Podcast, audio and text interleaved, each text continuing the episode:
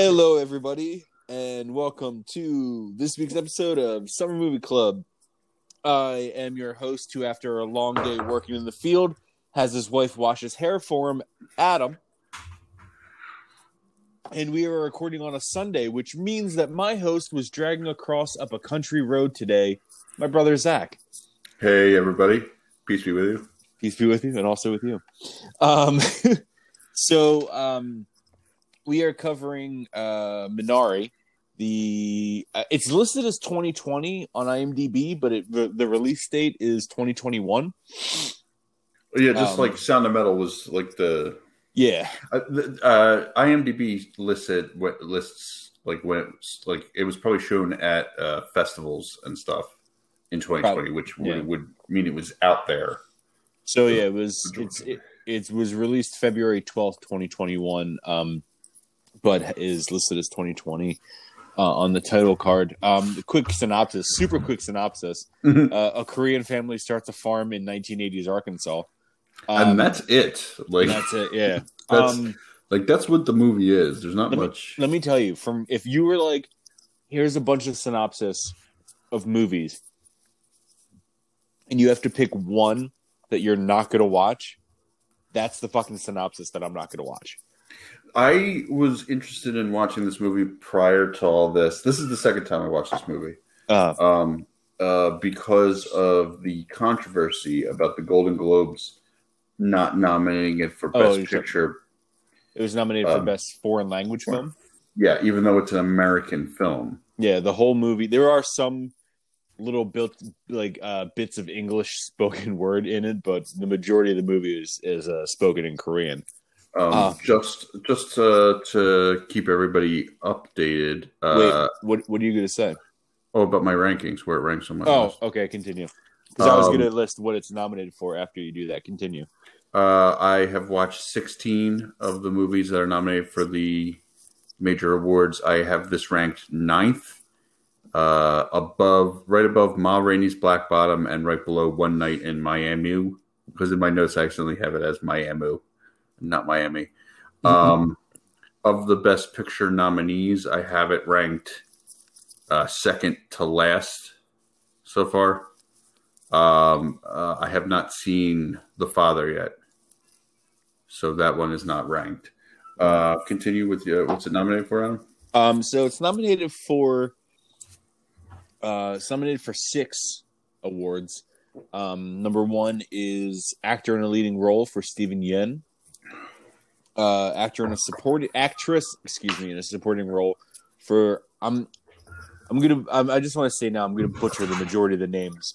Wait, uh, Um, keep talking while you're listening to the nominees. I'll be. I'm, I'm walking away for a second. I'll be right back. So throw it to me, keep listening to nominees. actress in a supporting role, Ye Jung Yeon, uh, which is the grandmother. Uh, best director Lee Isaac Chung. Original score Emile Mosseri. Uh, nominated for best picture, which is what puts it in contending for uh, us covering it, and it's also nominated for original screenplay. Um, some little So fun covers a, covers a couple of the main categories that I would watch movies for. There, yeah. Um, some little tit fun tidbits. Uh, Steven Yeun, um, is the first Asian American person of East Asian descent to be nominated for the Academy Award for Best Actor. And apparently, Lee Isaac Chung and uh, is direct is nominated for Best Director, um, and along with Chloe Zhao, who directed No Man Land. Um, they No it's the- Madland. What did I say? No Man Land. Yeah, Nomadland. Excuse me. Is the first time two directors of East Asian descent have been nominated for the category in the same year. which is a very Um, specific first. It is. I, I love. I love like super specific things like that. Like um, you get it. You get it a lot in um sports where it's like, oh, this, Yeah, this pitcher That's has baseball a fifty percent. specifically. Yeah, it's like this Yeah. pitcher has a fifty percent average throwing left-handed against batters whose names start with F on a Sunday. Like they just get like they make them super fucking weird. Like Mhm. I mean, it's super interesting that you know to you know it. Um, a lot. I mean, you know, the Academy always um, catches a lot of flack for for not showing diversity. Um, so you know, here's two um, two directors of Asian descent nominated for best director this year, and um, and both their mo- both of their movies are directed for are nominated for best picture. I didn't read Go into. Nomadland. I didn't read into Nomadland at all, but I'm sure Nomadland is also uh, nominated for other shit. Um, probably best actress Mhm. at least. Academy a little Um, Frances McDormand. Yeah, don't we all? Don't we all? Um, oh, so let me real quick go over the uh, cast and crew. Um, we have Lee Isaac Chung, who wrote and directed the movie. Um, Lee Isaac Chung has no credits to his name that I recognize aside from this movie. Um, high starting from 2004 up to 2020, Highway, Sex and Coffee, Los Coyotes, Munyurangabo, Lucky Life, Abigail Harm, I've seen My Last Born, Minari, and, and a movie that's been announced called Your Name. Um, God damn that child. Um, so yeah, No, she- nothing, I could hear her with my headphones on from the other room, uh, being troublesome while my wife is trying to get Ben to sleep. So I was like, I better go collect this troublesome child. yeah, so Amelia, shut your mouth. So yeah, aside from Minari, Lee Isaac Chung has no credits that I recognize. Um, we have um, Alan S. Kim, uh, Yeri Han, Noel Cho, Steven Yeun, um, and I don't rec- I don't remember like the next four uh, actors are Darryl Cox, Esther Moon, Ben Hall, and Eric Starkley. Mhm. Starkey. I have no idea who the fuck those four people played in this movie at all. Um, Um, but Will Will Patton and Yun Jung Yon um, uh, make up the cast that I can remember at least. Um, let's just well, get, there's also uh, Will Patton plays Paul. I said Will Patton. Did you? I said Will Patton and Ya Jung Yun. Oh, yeah. Um, Sorry.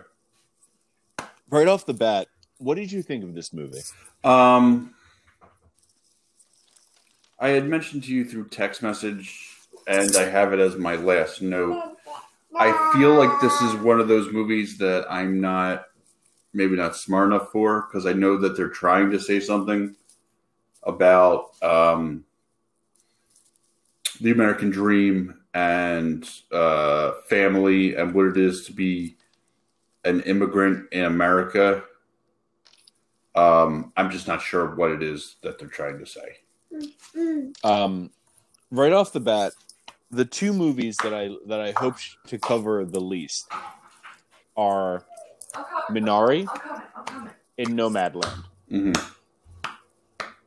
I don't care. No, Nomadland just looks like I'm I'm I'm not going to enjoy it, and this just looks kind of like Zach said. Like it's it's hard for me to appreciate a movie like this because um, I was born a middle class white man in uh, northeastern Pennsylvania. Yeah, when you started your farm in Arkansas or in the northeastern 80s, northeastern America. I'm sorry. when you I, started your I when you yeah. started your Arkansas farm in the 80s, you were a white man. Like you had all the advantages of that. You weren't a yeah. you didn't have to look at chicken It's- butts. No, I, I never had.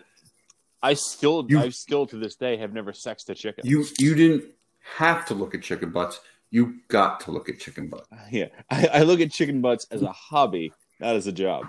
Um, yeah, like I, I, I was really hoping that um, this and Nomadland didn't come up because I knew like I was just gonna have no no interest in And- either of them. Uh, barring, you know, like it's uh, at the risk of tipping my hand for when, of course, at the end of this episode when we randomize and Nomadland comes up as the movie we're going to live watch next week. yeah, yeah. Um, Not only not oh god, how much am I gonna fucking hate it? No, Not it'll be do I have fine. If you know what, if we have to do it, one of the next two weeks. If it's going to come up, I'd rather it come up next week because at least live watching it, we can you know riff and like Yeah. like we could do a whole chunk on Fargo in the middle of this movie and and um That's true. uh, both of those movies are, are along the same lines. Very slow, very um, dry, very um, very hitting a message uh, that like you gotta like again. I might not be smart enough to pick up on. Um, Mhm. That being said, I didn't. I don't dislike this movie. I mean, I watched it twice. I mean, it's it's fine. It's it's Stephen Wynn is good in it. Uh, the grandmother is good in it. I um, I fell asleep during the movie. Mm-hmm. Um, so I fell asleep. I woke up. I backtracked to the last part I remember before falling asleep. And then from that point on, I thought to myself, I wish I had just picked up from where I woke up. Um, I mean, in no in no no way shape or form is it a bad movie. And i'm not trying to like rag on it because it's in a different language and i had to read subtitles. There's movies that have subtitles that i i fucking i love pan's labyrinth. Mhm. i don't speak a word of spanish so i had to read the whole goddamn time. Um there's other movies i can't you know i can't think of strictly foreign language movies that i've seen off the top of my head. Um what's that movie with the french angels Fuck, it's gonna it's gonna bug the shit out of me because uh, do me a favor, riff for a second while I talk about um while I try to find this movie. oh, um, yeah. So, but anyway, get, like getting getting it, it's just basically just a slice of life uh, story about a family in the eighties. Uh, it's not overtly 80s, but it's subtly 80s, and it makes some of the things like uh, like it's, some of the things in this movie would be have been solved by modern technology. So it's it's better to have it in the 80s, I guess. It's also, I believe, semi autobiographical. yeah, Um, um, I was reading, I was reading that um he was inspired by an author, um, who grew up in a rural area, um, and was writing like stories about city life that you know like no one gave a shit about. But when then she started writing about her own experiences in rural um, America, um, that's when people started taking notice to her. Um, so he decided to do the same did thing. you find a French Angel movie? The, no, I didn't. Uh, I, I it's gonna bug the shit out of me because there's another French movie that I watched in college. Is um and I think it's po- fairly popular. It's like 400 the 400 blows or 400 blows. sounds familiar. That's does that sound familiar to you? Sounds good. Um, but yeah, I can't. I recently at work I was trying to figure out the name of this Angel movie, and I fucking nah, it's gonna bug the shit out of me that I can't fucking find it. Um, but getting back to what I was saying, I'm not hating on the movie because I had to read the whole time. Because there have been movies in the past where, and like I said, I think Zach has mentioned before that I've agreed with him. I watch movies with subtitles on. It's not Angel A, is it? No, it's not. Um, I'm, now I'm starting to think maybe it wasn't even French because because I know 400 blows is um Is it, uh Is it 400 blows is it Angela? is, French. No, you know what it is. I, I just found it's not French. oh, okay. Well, It's um it's German. it's a movie it's a movie called Wings of Desire. very different movie languages. Yeah, it's, it's it, yes, I know. One is the Um, language of with- romance, and one is the language of yelling. It's just yeah, one is just a hateful, angry language. And me and Zach are allowed to say that because we're part German. Um, but um, Wings of Desire is called an angel is about an angel tries uh, tires of overseeing human activity and wishes to become human and falls in love with a mortal, which I'm pretty sure is the same plot of The that of Nicolas Cage Angels. movie. Yeah. Yeah. um, What's it? What's it called? Wings. Wings of love. Wings of Desire. It's Wings of Desire. It's from 1987. So I bet you, um, City of Angels is based on on that. Do you want to know what the original title in German is? Uh, what? Der Himmel über Berlin. Uh, City of Angels is a 1998 American romantic fantasy film by film directed by uh, Brad Silberling and starring Nicolas Cage and Meg Ryan. Set in Los Angeles, California, the film is a loose remake of Wim Wenders' 1987 Der Himmel über Berlin. There you go.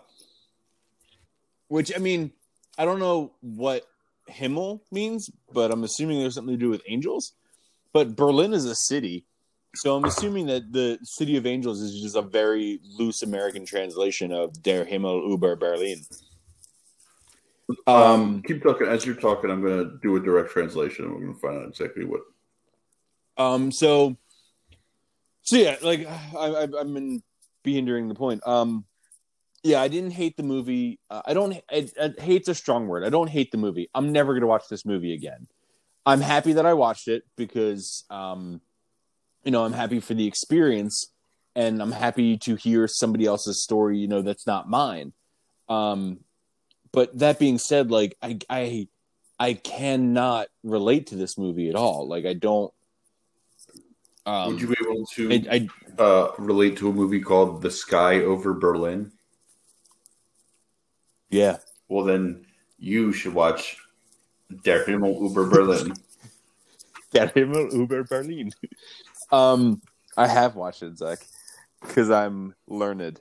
Um, but yeah, so I the movie the movie was okay, but I'm I'm I'm it was it was a fucking like it was a it was a trudge to get through. All right, well then let's and, not belabor the discussion about no. let's let's let's breeze through this. It's very let me candidly, it's very late. Everybody, we we started probably this might be if not the latest, one of the latest starts of records. Um. Uh, I most of my notes don't really like. I have a note that just says "Korea Grandma" is the name of my lo-fi indie band. Um, most of my most of my notes are, are like that or related to chicken sexing. Most of my notes are about my lo-fi indie band. I, I think it's so. I I think one of the favorite one of my favorite inside jokes that Zach and I have is the insert random thing that we come up with is the name of our whatever band. Um, I, it's funny because like generally it's always punk band, but like when you change it to a different genre, it just makes it that some much better. Like like I could different. absolutely one hundred. Yeah, I could absolutely one hundred percent see a lo-fi indie. Yeah, band Korea Grandma is not the name of a punk band. Uh, Korea. Grandma is the name of like a guy and a girl with a like a bowl cut and glasses, and she plays keyboard. And yeah. like, yeah, like that. That's that's the that's Korean grandma. And Pitchfork yeah. gave them an eight point four. Absolutely. Um, right off the bat, I just want to say that this movie is not in a 15 minute animated short that takes place on Good. God, was this or, one a struggle? Or, I it, it, or or a horror movie called Wednesday the Good 11th. God. Did you get that as well? I did. The first time I did it, the first time I tried watching it, I got a movie with Chloe Grace Moretz where she was like a the World War II pilot. I forget what it was called. Um, oh, that was uh, Tom and Jerry. Yeah, that was it.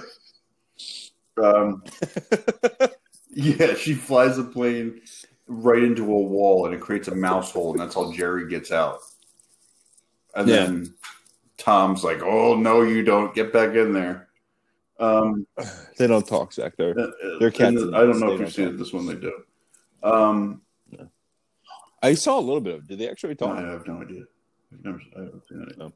Continue. Um, yeah, this one. This one. It came. I watched this movie yesterday, and it became very, especially with our time constraints and and and, and our scheduling issues this week. Um, it came very close to the point where I I had either was going to suggest chalking the week up or putting a putting a feeler out to uh, a good good friend Alex, see if Alex could watch the movie and take my place as as, as replacement host.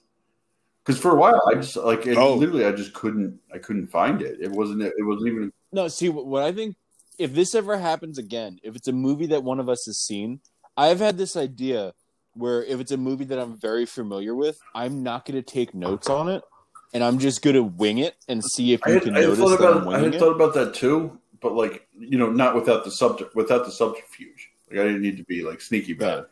Um, for some reason, you felt like you needed to sneak around about it. Um, Yeah, I want to make it a game. I was going to just be like, well, I, have seen it at least, but um, Yeah.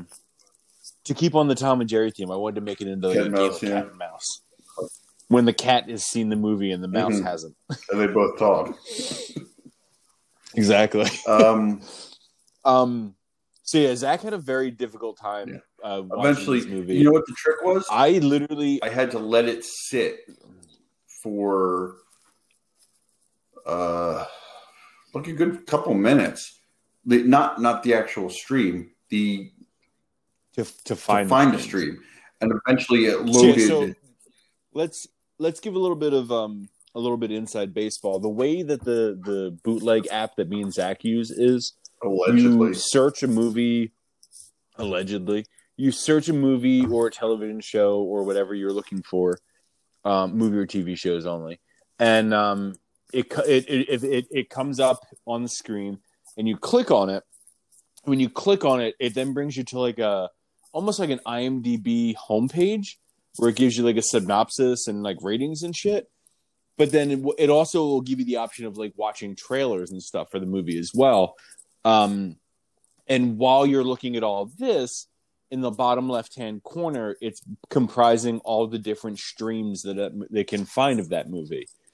Um, sometimes you find movies that have like, I think the most I've ever found is like a movie that had like 40 streams. I can't remember what it was. Um, but then again, I found movies that had zero streams where I couldn't find them at all. Um, so what Zach is saying, he, he had to let it sit so they could compile, compile streams for a while. uh, I, first off, uh, don't right off- speak for me. Uh, second off, that's absolutely correct. Yeah. Um, I typed in the movie. Well, first off, I didn't know how to spell the movie, so I had to search the movie and then spell it properly. Um, and then I waited about 30 seconds. I found about 10 streams. The third stream that I put on was the actual movie. Yeah, for some reason, As I mentioned before, reason, all of them I- are yeah, promising young women. Oh no! See, I, the the what was it? It was the cell. The cell I had issue with. Um, it came up that that fifteen minute animated thing that takes place Mhm. on a mountain. Um, and then for the cell, it also came up some some Keanu Reeves movie. I can't remember the name of the Oh, movie. I though. still haven't figured out Um, the name of the movie. Sitting on a bed. Yeah, I yeah, no it's something. It's I think it's a, I think it's Russian, like a Russian city or something. I can't remember, but um, so yeah, with this, I got that animated short again, and then I got a a horror movie called Wednesday the I got Eleventh. that. Like, I had, I hadn't. Got, you told me you had gotten that a couple times the the other day. I had never gotten that, and then yes, uh, yesterday when I went to watch the movie, that was like all I was getting was Wednesday the eleventh. which I'm kind of interested to watch Wednesday the 11th now because when I think about it, I'm like, why the fuck would you name a horror movie Wednesday the 11th? Because Wednesday the 11th directly precedes Not Friday the directly, 13th. two days before. Not directly, yeah, but I was I like, mean- oh, that's clever. Is it? Yes, it's it's clever enough for me to be like. mm, Can I ask you a question though? Am I typing it into IMDb right now? Absolutely. No, no. Uh, my main question about whether it's clever is is is it? No, Probably not. No. if you think about it. Um. Apparently, when I when I type it into IMDb, like I get Wednesday the thirteenth, Tuesday the eleventh, and Tuesday the eleventh, which are both shorts from 2020. So maybe that was it. Maybe I'm remembering. No, because the movie was like an hour and fifty something minutes. Oh, was it? Then I don't fucking know. um, but I digress. Um, Hey, let's talk about this movie, I guess, a little bit. yeah, Um, seriously. Let, let, let's let's breeze through it quick because it's like I said, it's late. I got dishes to do. No. We, neither of us particularly have a lot of thoughts on the movie. I don't think. Um, Chicken. let's talk about. Uh, let's you want to talk about chicken sexing? No, let's talk about real quick this double wide life and how the wife ain't having fucking none of it. Uh, it's it's a pretty. Aside from the fact that it didn't come with steps, um, it's a Hmm. pretty solid trailer. that was fucking weird. Um, First off, with my, you almost bought a trailer, didn't you? I mean, no, no, not that I remember. Are you thinking about that episode of that thought you- '70s show where Donna and Eric are going to live in a, on a trailer when they get married? No, I could have swore you said when you and Becky were looking at houses, you. Would Oh, I mean, we looked. I mean, we looked at Maybe- everything, but like we maybe no, we, didn't- we I never went to a trailer and looked maybe at you- it. yeah, I say maybe you didn't go to physically look at a trailer, but you looked at. Yeah, we looked at a bunch of stuff. We looked at you know million dollar mansions online. Um, Man, with my old ass body, I could not get into that trailer. I'll tell you that one that much. Like I'm I'm I'm at that that stage where I'm having trouble putting my right leg into my underwear. I'm um, I'm at a stage in my life where I can still do things that I used to do, but then when I do them, my body's like, "You shouldn't have done that." I'm at a very uh very entrenched um uh socks get put on sitting down area of my life. Like that's not like that's not a new thing. Like I live there. I get I like you can't balance to put the socks on standing up. a, a mix of that and I can't bend the way I need to. It's like I, Let me tell you, speaking of um, bending, speaking of flexibility and balance, um, from working at Home Depot, strangely enough, so part of my job is we unload the truck that we get every night. And before we unload the truck, everybody on the unload team does like a group stretch. So, like, we'll stretch our arms out, we'll stretch our backs and shoulders out, we'll stretch our legs out. But one of the things we do, two of the things we do is we um pick we like we grab our like feet and like pull our leg back like almost doing like a weird like gymnast flamingo stance um so you're standing on one leg holding your other leg up in the like Right. up behind you.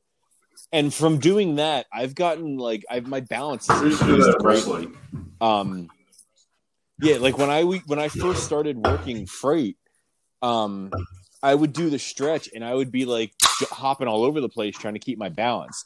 Now i literally just like pull my foot back and i just stand still. Um and then another thing that we do is um we touch our toes and for the longest time i haven't been able to touch my i haven't been able to touch my toes probably since like middle school i can touch my toes again because of like of this of do of doing it so frequently. Um, so I think maybe what your issue is, Zach, is maybe you just need to stretch as if you're unloading a truck at Home Depot. You- See, you know what my problem is? I've been stretching like I'm unloading a truck at Lowe's. Um, yeah, they do it it a different way. It's a different set of muscle. That's a different muscle core at, at Lowe's. At, at, at Lowe's, they're only worried about like Yeah. the vanity muscles. They're just trying to get abs. You know, they're not trying to. um. Uh, so yeah. Um. Uh, oh, so um, right off the bat, I was like, why the fuck do they keep yelling at this little kid, tell him to stop running? And then it turns out that he's got a Can I tell you. I for, because I've been married to my wife for several years now, I'm able to read a blood pressure. I still could not tell you the mechanics of how to pump up a blood pressure cuff and do that little turn thing on the thing. um uh being in uh, i i was uh i recently let my license exp- my certification expire but i was an emt so i'm well versed in taking blood pressures. Um at one point i got a job. So i used to work at a hospital as a transporter um just moving patients around the hospital. But then i also took a position at the same hospital as an er tech which is basically just a nursing assistant in the er um and part of my responsibilities as an ER tech that I didn't do as a transporter was taking vital signs. Um, so I had to go to reorientation to show them that I could do the job of a ER tech, and um, there's a there's a uh, when you take a blood pressure, you need a blood pressure cuff and you need a stethoscope. And they have stethoscopes that have two sets of earpieces on them, so the person who's supposed to be taking the blood pressure can take the blood pressure, but the person who's t- teaching them how to take blood pressure can also hear the blood pressure. So I had to take somebody's blood pressure, and I blew the cuff up. Really, I blew the cuff up, and then really quickly deflated it and took the pressure and said it to the person who was teaching me, and they were like, "Oh, that was right," and really fast. I'm like, "Yeah, it's not that fucking hard to do. You can learn how. I can, you can learn how to take a blood pressure. no, no. I can- It's not fucking hard. if the because my wife uh, is always worried about her blood pressure, so she's constantly taking it, and sometimes wants second opinions or just wants me to outright just hear her blood pressure. I can put the stethoscope on your arm, listen, and tell you what your blood pressure is. I can't do the pumping up, so she'll have to pump it up with her other hand. I don't, Why can't I you? don't, why- I don't pumping know up is the easiest part. the mechanics of it work. So generally, what I would do when I would take a blood pressure. So uh, a norm for everyone listening who's who's un, who's uh, uninitiated, uh, a normal a textbook blood pressure is 120 over 80.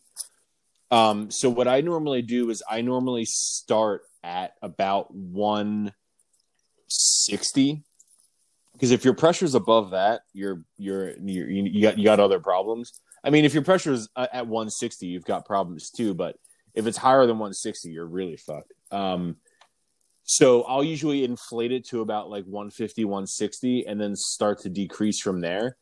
So you know what to listen for, Yeah, right? the, You listen for when the you you listen for when the you Oh, hear the blood I start told I flowing know again, how to and then when listen the for blood blood stops. pressure. My problem isn't No, I know, why are you making but I'm feel saying like, like, why right I'm, now, Adam? I'm Adam, because I can't understand why you because can't there's blow up the. I don't like with the thing you got to turn. I just but It's not I, that hard, Zach. again. It's it's a it's a it's a Adam, it's do a you know how to- valve. Do you know how to drive a plane? Fly a plane? You do. I do. Do you? I do. I, I'm yeah. a pilot. Yeah, I Zach. I I- not only did I have a, a farm in Arkansas in nineteen in the 1980s, but I also flew uh, fighter jets in World War One. All right. Well, you only know how to fly those planes because I, I only know how to fly Because someone type taught of you. no one taught me how to pump up a No. thing. So when I pump it and it doesn't do what I want, it's because no one told me how to do the thing. So, sure, it's like yeah, it's a very simple like thing. like we. like you don't know how to tie your shoes until someone teaches you how to tie your shoes. That's true. I feel like though our dad, um, our dad has had a, a litany of health issues, um, uh, since um, I mean, since Zach and I have been well, since Zach was born, uh, since he was born before No. I, he, he was fine Um, from like '87 till about like November of like '90. 90. November of From 1990. there on, it was just like he lost Um, all his hair. He, he had full head of hair, Yeah, it was all downhill. perfect blood pressure. Um, Yeah. had the diabetes you can get rid of. But Uh, like no, the, what's it? nah. What there's Family Guy bit, or no, what was it? Family Guy or South Park, where like someone has diabetes, but it's oh, I think it was Family Guy when Meg becomes an internet celebrity by eating a bunch of food, and they're like, uh, Meg's got the diabetes that you're not allowed to, like, you don't feel bad about. That's very funny. Um, but yeah, our dad has always had a, a, a, a menagerie, if you will, a long list of medical ailments. Um, and I feel like blood pressure cuffs were just always something that was Yeah, and no one ever said, "Hey Zach, come here, let me teach you how to pump this And up." you, but you never, you never like, uh, yeah. But I feel like I picked one Oh, up and well, good for fucking you. I feel like you might be an idiot. I'll tell you one thing that Zach can do better than me, and that's sex Mhm. chickens. I mean, Like squeeze them, and it's like those things Um, from like Spencer's Gifts. The- the little like tan guy with the red thing that pops. yeah, out it's like one of those, but it's like a chicken. Is that what they're doing? Do they squeeze I don't the think they're of the squeezing it. chicken? What I always I thought of it as they're it like it it is kind of squeezing, but what it's doing isn't. It is you squeeze it at a certain distance of the body, makes it separate down there. You know what I mean? Like like Oh, you okay. squeeze it and it pulls the I- skin and the, the the muscle area from from down in the genital area of the chickens. It makes it pull up so that the genitals that would be in there are are visible. So um, I mentioned to uh, a friend of the podcast, Matt, um, where since we talked about last podcast, Matt made um, some very funny supercuts of taking things that we say out of context and making them make things that sound completely Yeah, what I awful just out said is definitely end up in. Um, and oh, I, I said to him, I'm like, I've become conscious now of like I say something and in my head I Wait. think, fuck, Matt's gonna take that. There was one thing I put in my notes that I wanted to make a clear, um, a clear quote of from the movie so that it can, so that he can. Uh, Oh, so No. you're gonna say quote, but Matt's just. I just, I just want to, I just want to say it so that it's clear. Like uh, my note is, someone needs to say this clearly so that it can end up in the next supercut. Where is it? Come on, Uh, I don't have that many notes. Uh, oh yes, um, um, Grandma smells like Korea. yeah, she does. There you go. There you go, Matt. Uh, there, there you go, Matt. Have fun. Um, let me ask you a question. This is coming from a place of Korea, ignorance. the South Korea. Is a- They come from isn't a- one. Is, uh, isn't isn't a male chicken just a Yes, but when they're chicks, chick is a baby. I know, but Yeah. I don't know why, but they're like, oh yeah, like why why are they getting rid of why are they getting rid of all the male chickens? Like, don't you need the male chickens to make more chickens? To because uh, chicks chickens won't lay eggs unless a rooster is around. Okay, but you only need Okay. one rooster for an entire hen house. Yeah, Really? Oh, you know what? Now that I'm thinking about the movie Chicken Run, which you don't a need to documentary, pair. You don't need to pair up the chickens. Chicken and roosters. every chicken needs a boy. So- every chicken needs a boyfriend. Oh no, I, I would I wouldn't think every But chicken but needs also. But he also says they're not they don't taste as good because the roosters are more mus like more like like uh uh like roosters have more like swimmers bodies. they're, they're more muscular. That's sexist. Zach. Are you implying that males have more greater muscle Yeah, tone than the- females? And the, the You're WNBA is a joke. Like this is just let's just all let's get out there. Let's just get let's get it all out there. oh, that's that's that's gonna end up at the next Um, supercut. But yeah, you, you only Um, roosters in general. I mean, how many people need to be woken up anymore? You know, iPhones. It's true. Um, Um, I feel like um, roosters are useful though because don't they make a soup out of like the comb know. on Well, their head? you- so what? You just raise them like until they're old enough to have a comb on their head, like. Um, Yeah, then you chop them off and kill them. I feel like I've heard like a like real quick while I'm real quick while while I'm talking. Google No, coxcomb. I'm not soup. putting that in my Google. I feel like that's that- a thing. I don't want the advertisements that will come from that. Um, I'm, I'm gonna Google it, but I feel like that's a that's a that's a legitimate thing. It's Um, coxcomb soup. I have a note that if I worked at this job, I would get to. I'd be like, oh, they're too cute. Like, yep, all females over here. like, I'll put them in the no matter what they are. So I just like have an empty blue bin and just incredible edible coxcomb. Um, yeah, the cox Grace Cox soup. It's a thing. Um, I yeah, I imagine if I had this job, I would come home every day I, I laughed at the, the one point in the movie where they, they get into an argument, I think, and she's sitting on the floor just sexing chicks.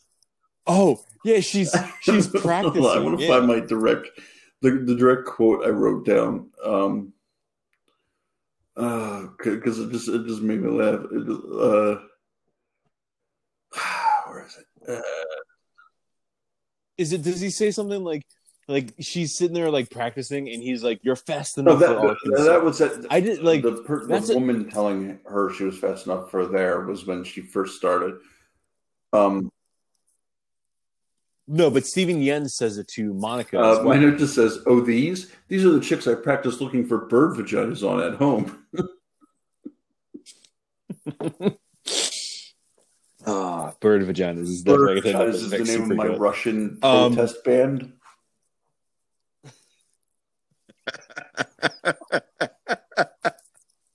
We we, That might be my favorite. opened up for Pussy Riot. shot.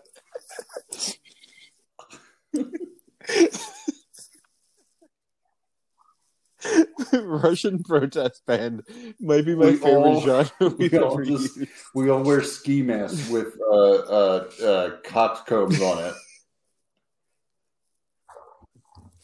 Our, our Oh, biggest Jesus our Christ. biggest song is uh, Um, "We're Not Just for Soup." Oh god. I have a note. I don't remember what happens to him, but I just have a note. This is I swear if David dies, we riot. David, is oh Um, the kid. Oh, uh, David's the little when he was going to run to a tree. That's like the highest stakes they put on this kid in this movie.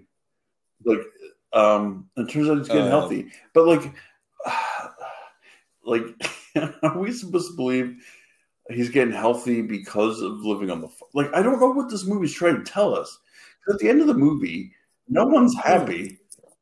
literally my next my next my next note um it says i'm having a hard time figuring out what's going on. Like is this a parents getting divorced movie?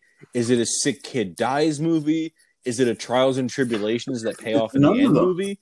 It's and it's, yeah, like and it's the none last of those things is like the like the only reconciliation that the parents have after basically no, no is now they're paying for water. Like at the end of the movie they're going to get divorced basically is, is is what happens outside of the korean grocery in oklahoma city is she's like we're, we're done. Like we can't be together. Like it's like it's good now. It won't always be good and we can't be together when it's bad.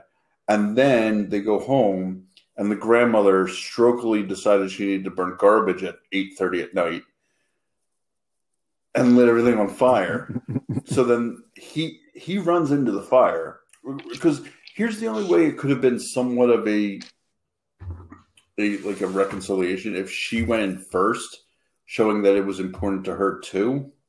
But he goes in first she follows Mhm. him and then he rescues her from the smoke which isn't really a reconciliation because he's not just going to leave his wife smoke die yeah and then the next thing, the Smoke next die. scene is they're still there on the farm and they're harvesting the Minari. smoke smoke dies Smoke die. There you go. punk band Um, that's a the the the biggest scene I feel like that that um, represents me not understanding the metaphors of this movie. If there is even is any, maybe there's not, and maybe that it's us reading too much into it and and thinking, and like we're just supposed to take it on face value. But if there are metaphors, the scene that shows me that I don't know what they are is when the grandmother and David go down to the river and she's talking about the Minari and he does the Minari song and he sees the snake and the grandmother's like, Oh, like let it let it be. It's it's more dangerous if it hides. I'm like, but like she's going on and on about how you like useful and and um used for everything the Minari is, and then she does the whole snake bit. I was like, between this Minari and the snake, I feel like there's metaphors here that I'm not picking up on. See, I kind of got like the opposite. Like I kind of got the feeling like maybe, like maybe it is just supposed to be like an autobiographical, um, like take it on face value thing. Like I'm like people see. I think that maybe maybe that's what that's what I kind of took from it was that it's a the director was making it as a face value type thing but then face value type things can then be taken by you know what's what's the old like what's the like you you, you know you ask 10 different people their opinion on something you're going to get 10 different opinions um so you know to me this movie is you know it's a movie about a korean family that you know faces some hardships while trying to start a farm but to somebody, you know, especially to like maybe somebody who is a Korean immigrant, this movie means something entirely different. Um, so I think maybe that's the Well, point that's of this movie is That it's made. It was it was made No, for face. that- It is made for face value, but then people take it as That- something that's supposed to be taken on face value is taken on face value. Something that means something different to different people based on like uh, me watching the movie and feeling and, and, and understanding one thing from it versus a Korean family watching it and taking another thing from it is different than than a movie that's supposed to be taken on face value. That just means it's culture like based on your culture, you'll take different things. But the, the no, that's that's a different idea entirely, in my opinion. well. Then All right, well, show's over. agree to disagree. Summer Club has been a good Show's over, guys. Everybody have a good week. We'll uh, Is this, is this 48? I think this is 48, yeah. um. No, this is episode forty nine because next week. Oh, is the yes, live yes, watch. yes, every time. Yes, yes.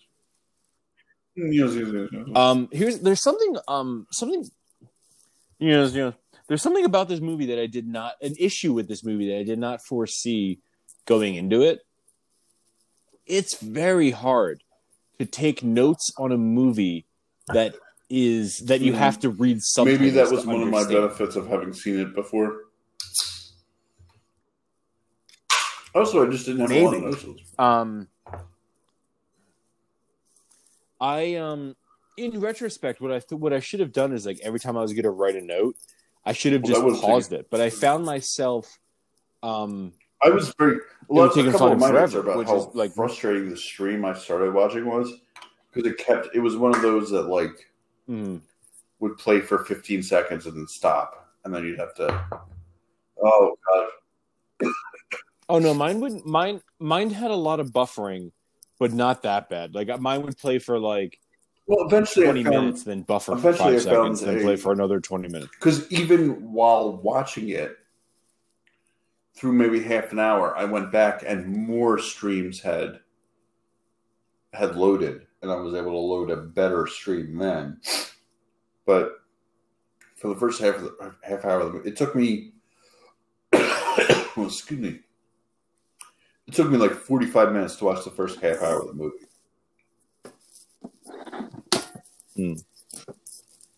Um, I um, I have a note about uh nothing. Nothing beats a good old fashioned burn barrel. Why do they have to buy? The, do they have to burn Um, their I'm trash because they're confused. so far out of the way that there's no trash collection? Is that what? Is that what? I think that's. I think either that's either they're so far money. out, or like Yeah. it costs or it costs money. Like, like how does how do how does your trash work? Do you pay? I, Do, do you I, pay? I is think your I'm tax? sure I pay for it in my property is your tax. trash okay because with mine i don't pay for my trash and my property taxes i pay an independent No, company uh, to come pick up my trash so there's like on depending on what day it is I don't actively pay trash anybody to get my my neighborhood my trash, uh, but a a uh, yeah i have a i have a uh, my mortgage payment is built in to go to my property taxes. So I assume that part of that is what um just out of cur- out of curiosity when you're when the trash truck comes to pick up your trash what logo's on the side of it You know what? Does it have, like, a to township honest logo, or does it have, like, a company logo? Because I'm always watching it. Because one time it took my trash can. One time my No, trash my trash guys took It's my a, trash can too Like, mine is a the claw that comes out, and one time it Oh. Yours has, shook like, my my cardboard recycling bin, and the the whole can came with it, and then just drove off. Okay, so mine. So I'm always I'm always like is, um, watching because because I was holding the baby and half paying attention when it did it, so that by the time I was Yeah. able to realize what was happening, put the baby down, and get outside, it was already like a, a block and a half down the street. My um my trash truck is, um it's it's guys that they then bring your trash can to the back of the truck, and there's like this weird pneumatic arm that lifts up and catches the can and flips it, while simultaneously locking it in place so it doesn't fly into the thing. But I my old trash can, um, the thing that locks into place to keep it from flipping into the truck broke. So I guess one time they went to flip it into the truck and the whole thing went and they just went, fuck it. So I went to pick up my trash can later that night and I couldn't find it. And I called the company that handles my trash and I'm like, I'm pretty sure my trash guys stole my can. And the woman just goes, Yeah, that sounds like a thing they would do. Like Hmm. hundred percent serious, not like sarcastic, like, yeah, you're just an asshole. Like she was like, Yeah, that's probably something. they would do." Uh, the, was like, we what the called fuck? our township and we're like, yeah, you guys took our can, and she's like, I don't know about that. Uh, we'll put you down for a new can. And then, like a couple weeks later, we hadn't gotten a new can. Like maybe like like a week and a half later. Uh, so I called again. Like, yeah, I talked to somebody, and they said they would send a new can. She's like, yeah, it doesn't sound like something that we would do, but I'll put you down for a new can. And then, like three days later, like randomly, we just got a new can at the end of our drive. it's like, oh, No, see, I I called and they were like, "Oh yeah, that sounds like something we would totally do." And then like she was like, "I'll send you a new can out." And then like literally Yeah, the next ours day, I took a little bit. can. We got, uh, we got it. Yeah, I was like, I was like, man, this is like. In all fairness, like my can was broken, so like in my head, I thought maybe there's like a weird thing where they track the number of the can. I'm I'm sure they do because there's a, a serial number on every on on all the. I use waste management, so there's a serial number on every waste management can. So like, oh, maybe they type in that serial number and they know that that's my address that now needs a new can because my current can is broken and I'm gonna get a can, new can regardless. But I didn't want to take that chance, so Oh. I called ahead, and I haven't had issues since. I do have an issue though with um when you said your cardboard recycling. Do you have to separate your cardboard from your Yeah, um, three. other recycles like your bottles and your cans? Oh, so, I have trash. wait, so what do you have to? You have to separate. I have cardboard, and I have Okay. bottles, bottles of cans. and then you have bottles and cans. Um, I have I don't have to separate my bottles and cans from my cardboard, but the by just by design, I always just break down the boxes and stick them behind the trash can in my in my kitchen. So my cardboard is always separated. For the longest time, my recycling would not take my cardboard. And I'm like, what the fuck is going on? And I said something to my neighbor about it. I'm like, yeah, the weirdest thing my recycling they don't take my cardboard so the one time my neighbor just happened to be out front while the recycling was coming to pick up my shit. And it was right after i had bought a new dining room table that like got shipped. It was like from target. So i got you know shipped in pieces and i had to assemble it. So it were like these huge pieces of cardboard. Like four foot by eight foot long pieces of cardboard. like giant pieces. This? and We're driving home. yes 48 inches by 96 inches. Um so my neighbor stops my recycling guys and they go hey how come you don't take his cardboard? And they point at the cardboard that's at the, at the curb and they're like oh well those pieces are too big. So what my neighbor does is go through my cardboard recycling and find a small piece. And he's like well what about this piece? Is this piece too big? And they're like no i guess we could take that. And they took that like begrudgingly took that piece of cardboard. and ever since then, they've always taken my cardboard. I'm like, God damn, if my nosy neighbor just bitched a little bit early. like one time, I literally watched the recycling guy empty my cans and bottles into the truck and then pick up my cardboard and put it in my trash can. No, I I, have like, a, uh, we have three Like, cans, three different colors. Uh, green for trash, gray for cardboard, and blue for cans and uh, was the other one. bottles. Um, so we are introduced to is his name? Doug. What's Uh, what's that fucking guy's name? No, Paul. We're introduced to Paul. Um, Paul looks like yeah, you know what? You know what? Also, he looks like he looks like the assistant coach he looks. of a high school that's uh, uh, fucking uh, a football team of a, a high school football team of uh, that's that's segregating, desegregating, and inspiring us all. You know, you know who else he kind of looks like? He also kind of looks like the best friend of Nicolas Cage when Nicolas Cage He has that kind of look, yeah. And those are the only other two movies that I could think of off the Uh, top you know of my what? head Also, he looks like he looks like like you would you like if it was 2018 and you were making a movie about a mass serial killer who's uh like face his mask is like kind of looks like a William Shatner mask. Uh, you would cast him as like the uh the sheriff or something. I forget. He was in the the, he, the new was, he Halloween. in, was he in that movie? I'm looking at him now, and of course, it's not the same. Oh, Interesting. Um, I have a note. So I spoke earlier about how like I couldn't figure out if it was like a, a parents get divorced or a kid dies movie or something. I just have a note that says it's definitely going to be a grandma dies kind of movie, Instead, and it almost her was. and called from church hours later. Yeah. Um, can I ask you a question about that the whole sequence where the the grandmother has a stroke? Where is uh, Steven Yeun? Where's his character? Because uh, all right, so let let me let me go through it so that we're not confused as to to what I mean. Uh, they wake up. They're getting ready for church. Uh, it's to be assumed that uh, uh, Jacob and Monica are at work, sex and chickens, squeezing, squeezing chicken vaginas. Uh, Yeah. uh, they say we'll call from Yeah. work, from church. They do. Mhm. The next you see Monica, she's at the bedside of the grandmother. Uh, she talks to the kids on the phone Mhm. tells them to stay at other uh, friends' houses. Uh, we never see Jacob at the bedside.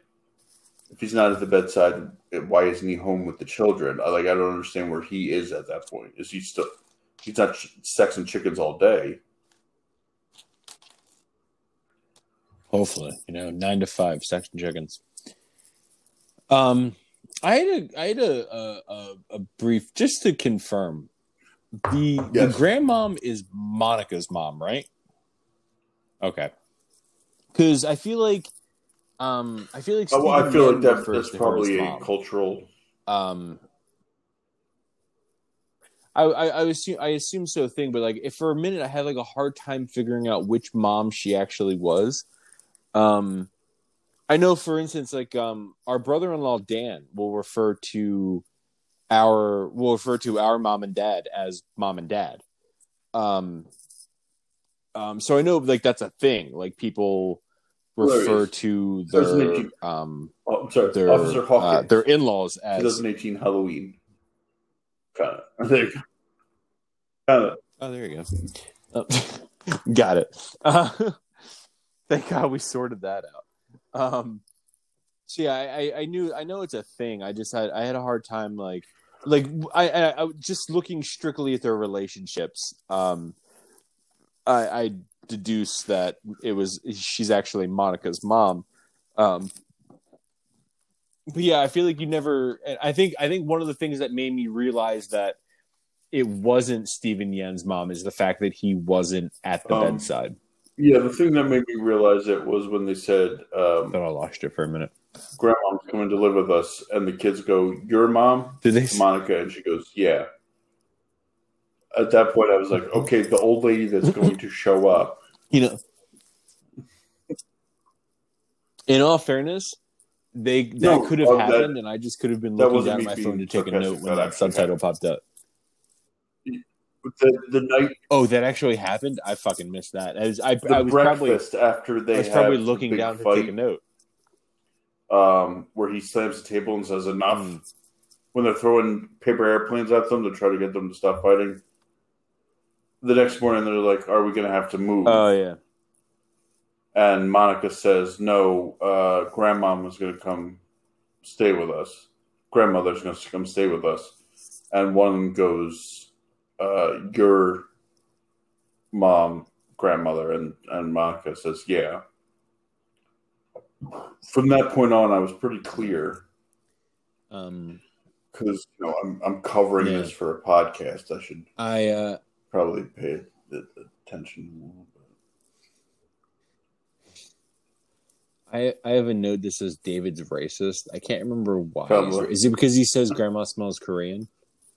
Now we have it for both of us. So Um, yeah. Now, now, now, he's now we can do. Now we can have me Um, like, "Grandma smells Korean," and then you go and "Grandma smells Korean."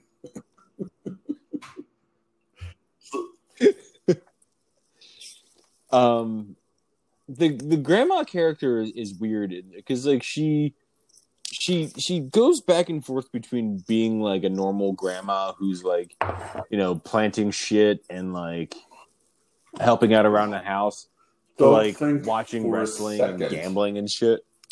that that I did not instantly research what territory wrestling she would be watching in Arkansas in the mid '80s, oh i knew for a fact Uh, you did. Mid South. Um, it used to be tri-state wrestling, but that was bought out by by Bill Watts's Mid South Wrestling in like 1970. Which one. you mid south wrestling You remember Um, uh, all those weeks where I said I was watching that old school wrestling to follow along with the podcast, wrestling podcast I was listening to? Uh, that wrestling show I was watching, Bill Watts Mid South Wrestling. Oh, there, I do remember you saying mid south quite a lot.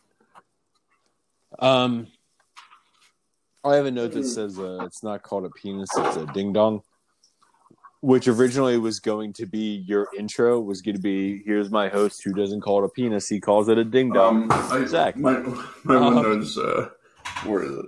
'Cause it's hard to find specific notes because we're not following any type of, which is fine because we don't. But it's not, you know, yeah, we're just it's a loosey goosey. It's very, it's loosey. It's very, you know, you, you check a chicken's vagina. Sometimes it's the penis, sometimes it's the vagina. You know, you just you just go with it. Um, it, it, what, what, what did she say? Uh, oh, penis of broken. Yeah. You do you want to say it real Um, clear for Matt Dalton? penis of broken. Penis broken. Penis a broken. Mhm. um, the whole podcast now just devolves into us saying things that Matt can take it out of context. Um, uh, I just have a note about how Paul. My favorite part about this um, is he's wearing headphones. I think. I think so. Which means he? one of two things: that's rad. either he's listening to sermons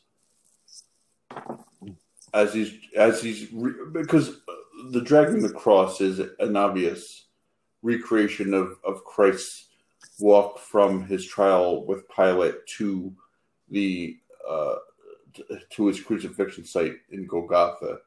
Um,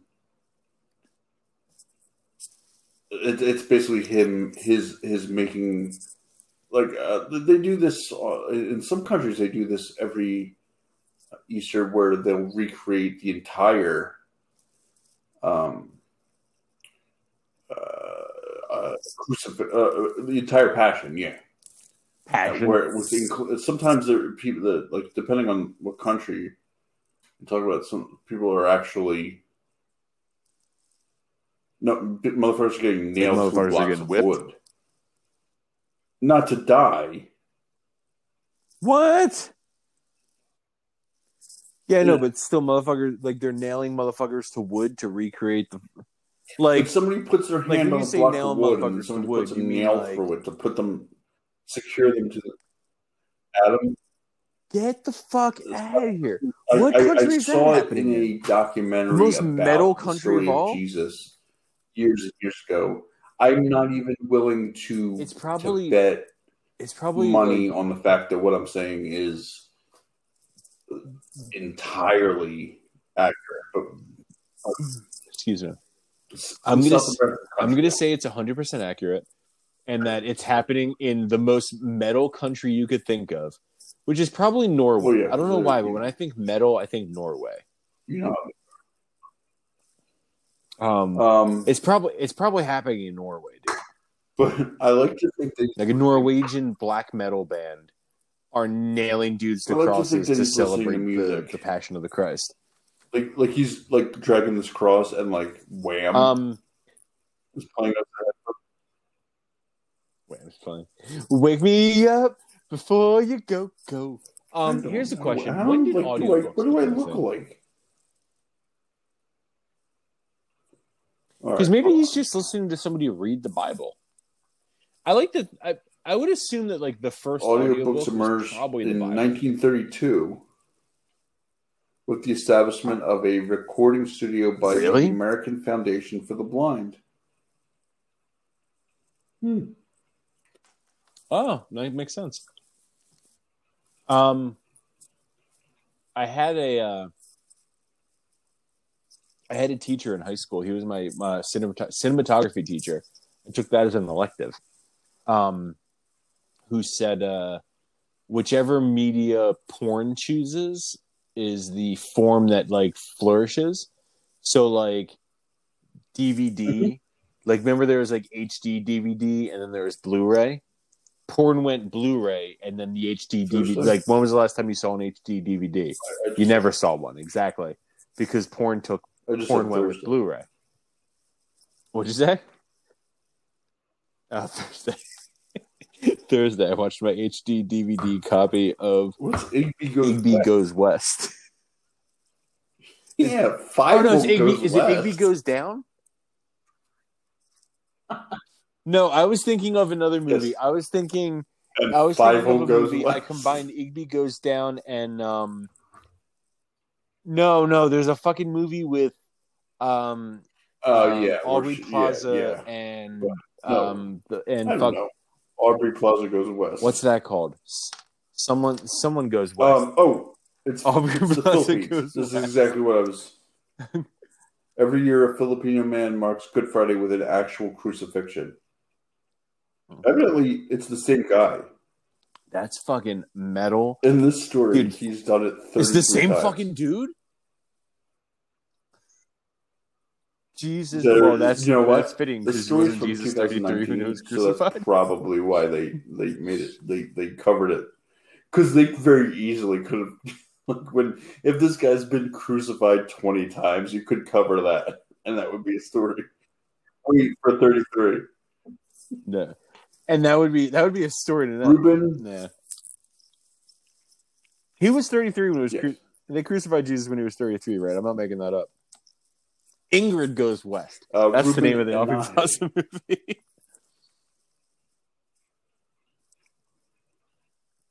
That's a um. Can you imagine going to a bar and being like, "Hey, I'm uh, Ruben. What do you? Uh, what's your name?" And she's like, "Karen." And you're like, uh, "What do you do for a living, Karen?" She's like, "Oh, I'm a, a dental hygienist. What do you do for a living, Ruben?" Oh, I get crucified once a year Good on. Easter in my village. That that's like it's like that's that's that's Um, you're without question. Like she's you're, you're saying he gets right? Like, crucified on Easter shows your ignorance of the tradition of Easter. You you absolutely know. I didn't say he gets crucified on Easter. I said he gets crucified Yes. once a year. Did I say on? Did I say on Easter? I don't fucking know. Mm. I know he doesn't get crucified on Easter. He comes back on Easter.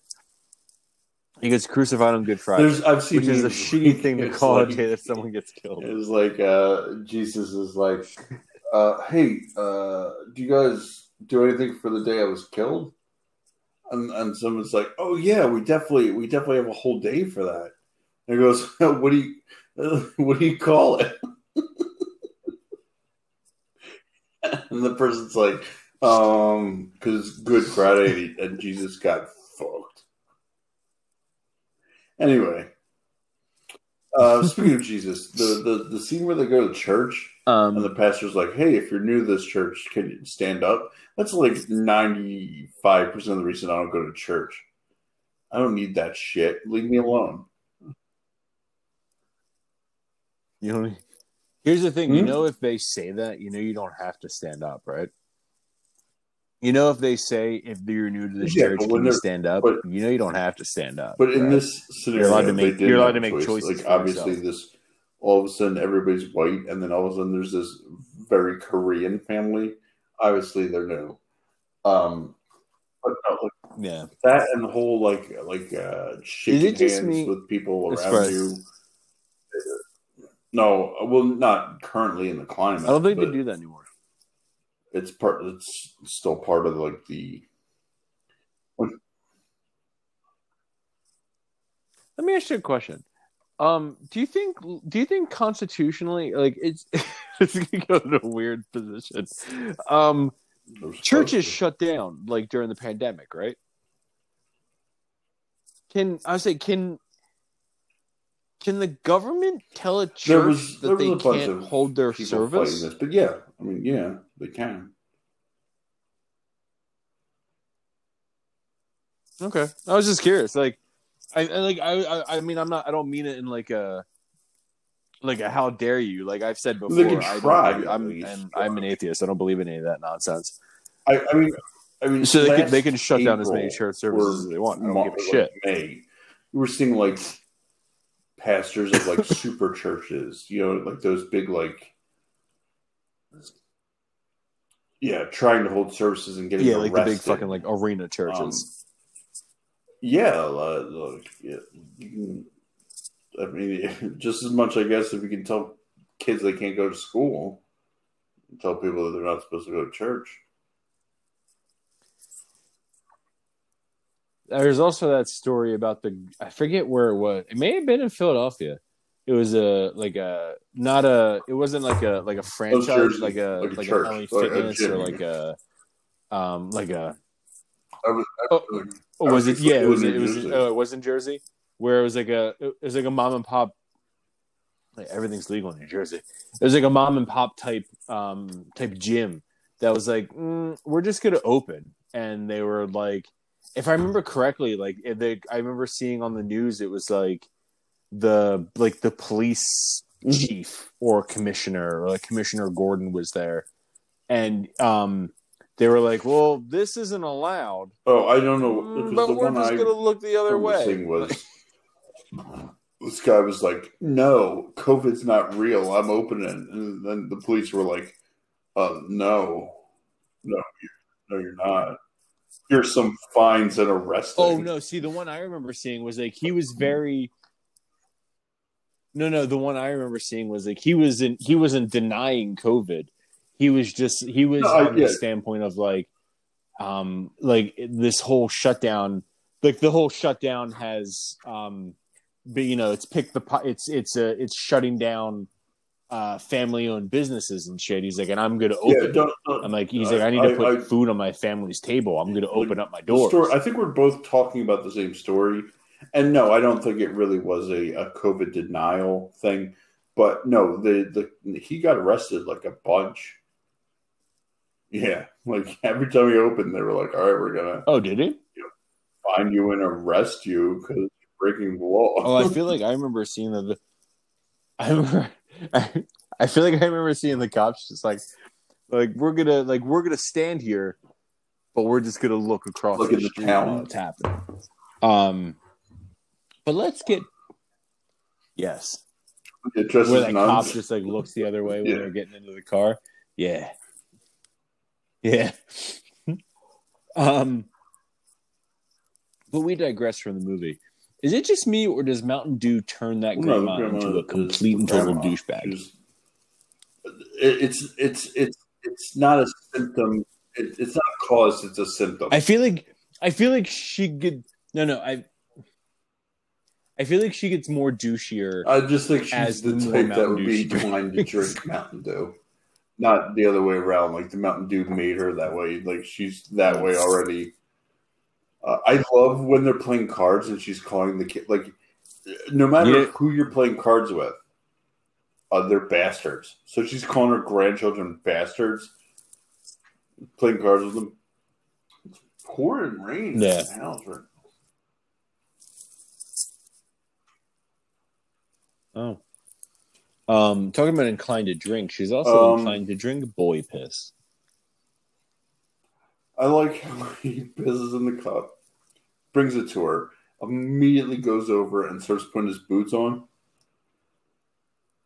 And like, he's like, and then Oh as soon as she drinks it, he's fucking out. Um, I um I remember reading a story not reading a story, I was listening to an episode of uh Smodcast where they were talking about there's this guy who got a I can't remember where it was. It was somewhere in America. He got arrested because what he was doing was like he went to like a public bathroom and he like broke the urinals. Uh specifically the low urinal and he like put a collection device in the urinal to collect urine from little boys to drink it because he thought it like it was like his like that was his fountain of youth basically. Like that was like his his uh his vampire blood. Like he he was he was staying young by drinking little boys urine you realize collected from urinals at like a denny's bathroom. earlier in the episode saying grandma smells like Korea is not even going to get used now because the entire supercut just exactly like not even It's gonna be what I just said. it's just gonna be that that that clip like you're going to be like, oh yeah, there was a guy who who yeah there was a story about that kid where- urine, and then he'll throw me in going, uh, "What do you think?" And then you're and you're just like, "There's a guy collecting kid urine."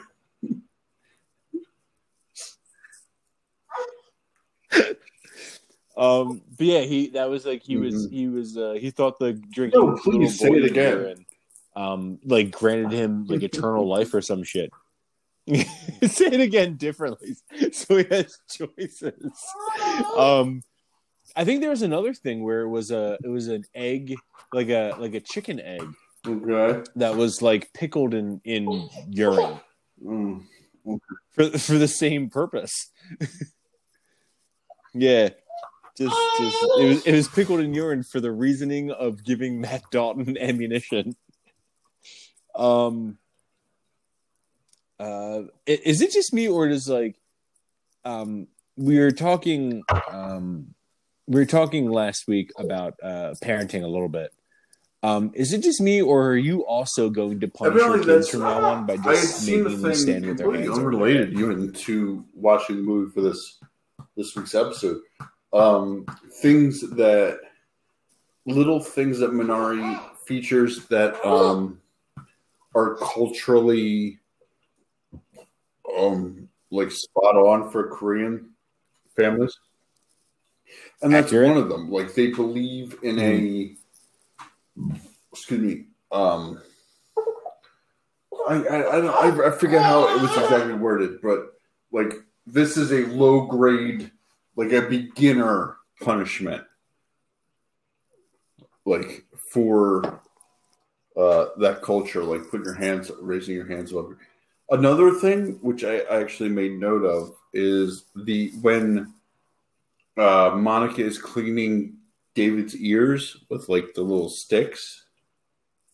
It seems like int- like not intrusive. Mm. the wrong word, but like annoying and like like uncomfortable.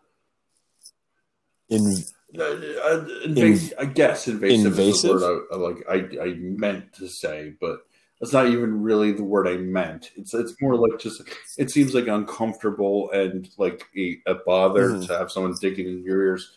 But in that culture, evidently, it's like a very relaxing and like um like I, I think of it as uh when I was younger, I would have a lot of like I uh, my allergies can get very bad sometimes.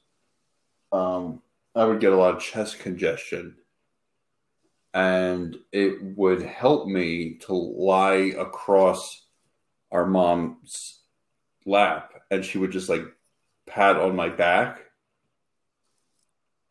Yeah, like to to break up the mucus and everything. Oh, do and it was a very not only was it beneficial health wise, but it was Yeah. also a very like calming and relaxing and like co- like connection relationship Yeah. wise thing. And evidently, like the, the cleaning out the ears with like this this tool is is very similar in that culture.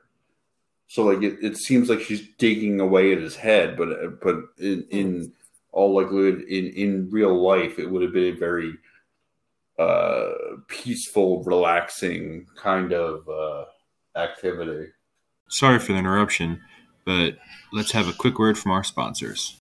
Hey, sorry guys, we took a quick break. Uh, Zach had to um, pass off a sleeping baby, and um, we uh, in that break time, I took the liberty of watching the trailer for Minari because I hadn't seen it, um, and I watched it. And watching that, I feel like I saw something recently. Um, it was a video. I think it was like a WhatCulture video. Where it was like um, trailers that were very misleading. You know what? You know WhatCulture? Huh? You know about you know WhatCulture? Yeah. Oh, all right. I I, didn't I- know how, how prominent it was. I know because of the wrestling coverage. I don't know how Oh no, you wouldn't be watching it for. You wouldn't be watching it for the Oh, wrestling no, there's, coverage. there's like the there's like WhatCulture like there's like a bunch of WhatCulture videos that I uh, movie stuff that I watch. Um, I mean, I, I was aware that they covered yeah, other things. I mean, I I because I uh, became uh, aware of them because of the wrestling wrestling coverage.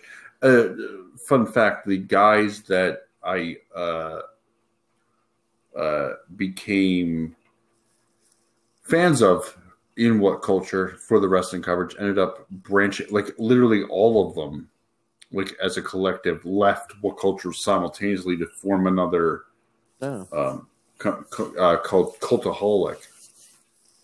Um, Uh, yeah, but, but, yeah, uh, I wasn't sure. I wasn't sure what their what their reach outside of wrestling coverage exactly was. Like I knew their other stuff, but not, but only because I uh, got to it from you know the wrestling stuff. It's not like I didn't Yeah. happen upon their coverage of Marvel movies independently. It was continue. Um, so I feel like I I feel like I, it was a, a woke culture video or some other video on YouTube that was talking about um, trailers that are misleading, like trailers that you know don't deliver the movie that the trailer promised, movies that weren't delivered by the trailer that they sh- that was promised or whatever. Mm-hmm. Um, and I feel like Minari kind of fits into that um, that uh, that category. It's like from the trailer, I got it as like um, I took it as like a lot of. Uh, I took it as like way more comedy than there was actually in the movie between the kid and the grandmom. Mhm. Um, and I took it as Yeah, I- more of like a like a tugging at your heartstrings type thing, and like then it just didn't do it for me. I've never seen the trailer, so I couldn't tell you. Uh, I feel like it was. I feel like it was a little misleading. Um, Should I write somebody? you should. You should probably write your congressman, Mm, who also runs a twenty four. Um.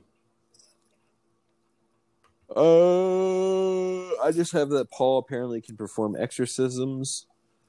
uh, Um, well, I mean, I could perform an exorcism. Yeah, it's true. Doesn't, doesn't Uh, mean anything. Yeah, I don't have a lot. I don't really have a lot more about this movie. I just have that grandma burned down the house. hmm and then um, the whole thing where they're they you they they go back to the guy using the stick to find water. That's yeah, it. That's which I. I, I love that psychic water finding is like an industry yeah. down there. Um, um, I have a note that says, "I like that uh, when they come home and the, the barn is on fire, the grandmother pieces out like she just gave somebody piss to drink. Oh yeah, she just fucking books it, doesn't she? yeah. So again, like I don't understand her leaving and just walking down the road. The kids needing to go get her. I. It was a fine movie. Um, you know what I I equated to uh, a movie that is getting got a lot more praise than I understood, and not like in the way that like it got more praise than I understood. Not that I didn't understand why people think it's a good movie. Like this is a movie I could watch, and if someone told me they thought it was a a good film, I would believe them. I, I just don't understand what it's trying to tell me, so that I would think it was a good film. You know what I mean? Mhm. Yeah. But the the most recent movie I can think of that I can compare that to is Roma. Do you remember Roma? Uh, I I remember what Roma is. I never saw Roma. Roma was uh, two years ago, I think. Maybe it was a Netflix movie. It was like Netflix's first real shot At like At, Oscar. like, Yeah, Right. it was like yeah, it was like their first. Was- I think it was Alf, uh, Alfonso Cuarón. Maybe it was one of the big three Mexican directors. Guillermo del Toro. It was not not him. I don't think the other Mexican. two. I think he's No, he think is. he- is he Mexican? I thought he was. Yeah, he's there's there's three because we talked about this when we when we covered Shape of Water. It's um Zach, that was like a year ago. I don't. Fucking I know, remember. like we're we're getting close. It's um uh hold on. It's yeah, it's Alfonso Cuarón, uh Guillermo del Toro, and um it looks like maybe even because I'm looking looking at Alfonso Cuarón, it's not him. It's um So Alfonso Cuarón, Guillermo del Toro, and um hold on, Adam. Adam, I'm I'm Hey, gonna hey, beg I'm- of you. I'm, I'm, holding. begging of you. Hold on. I just opened up a new beer. I'm I'm I'm waiting, dude. Oh, it is Alfonso Cuarón. Okay. Oh. Oh, yeah, okay. Rum. It's about like I'm, uh, I'm, glad I waited. wait, who's the other one then? Who directed?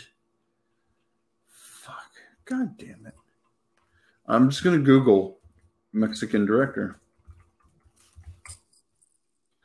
Uh, Alejandro Gonzalez uh, Iñárritu, What did they directed um, Bad Boys Two. yeah, Bad Boys too. Isn't Bad Boys Two like? Isn't it like a Michael Bay movie? Um, yeah, I think so. I think those are all Michael Bay movies. Uh, he he directed E two Mama Tambien. Oh, he directed Birdman, Oh, okay.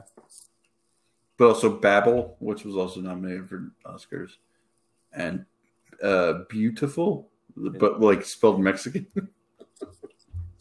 It's spelled Mexican. I was saying, um, one of the guys at work, um, he he's uh he speaks Yeah, Spanish, and I was saying how my favorite Spanish word is the Spanish word for radio. You know the Spanish word for radio is? What's that? It's just it's just radio, but it's pronounced radio.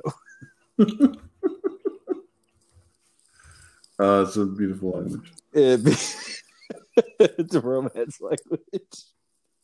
It really Uh, is. Like uh, I'm, it- it I'm remi- romanced by it.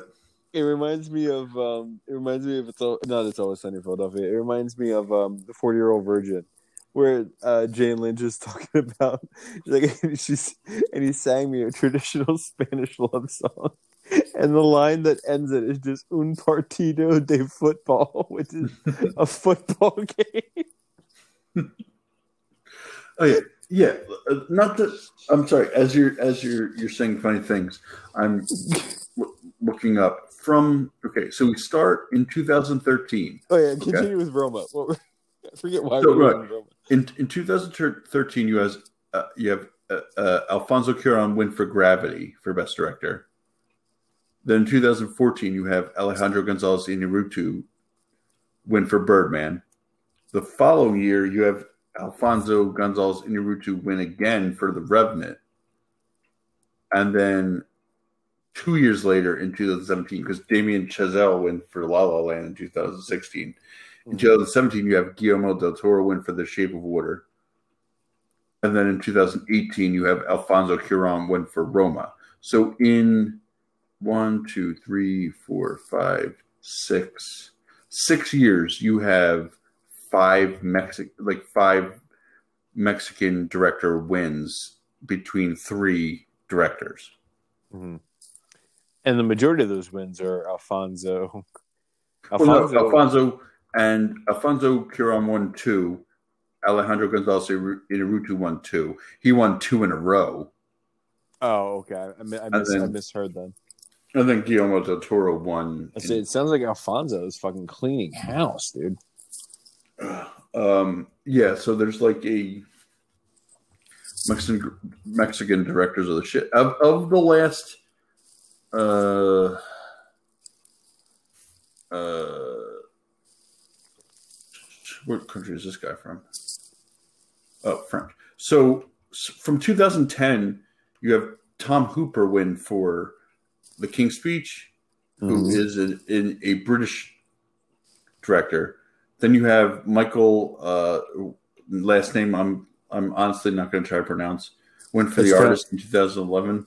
It's pronounced Bay, Michael Bay. Oh yes, Michael Bay. Uh, and then Ang Lee, who I believe is American but is of Asian Asian. descent. is Taiwanese. Um, where was he? One for no, he was born in Taiwan, so he's Taiwanese. He's not even American. He's Taiwanese. He Uh, went for since he went for- 2000, did he did he win for Brokeback? uh, no, he won for um, the Hulk. Yeah. No, Actually, it, he won for Life of Pi. Oh, that's right. He did also direct Life of Pi. I forgot about Uh, Damien Chazelle won for La La Land. He was the only American director in the last ten years.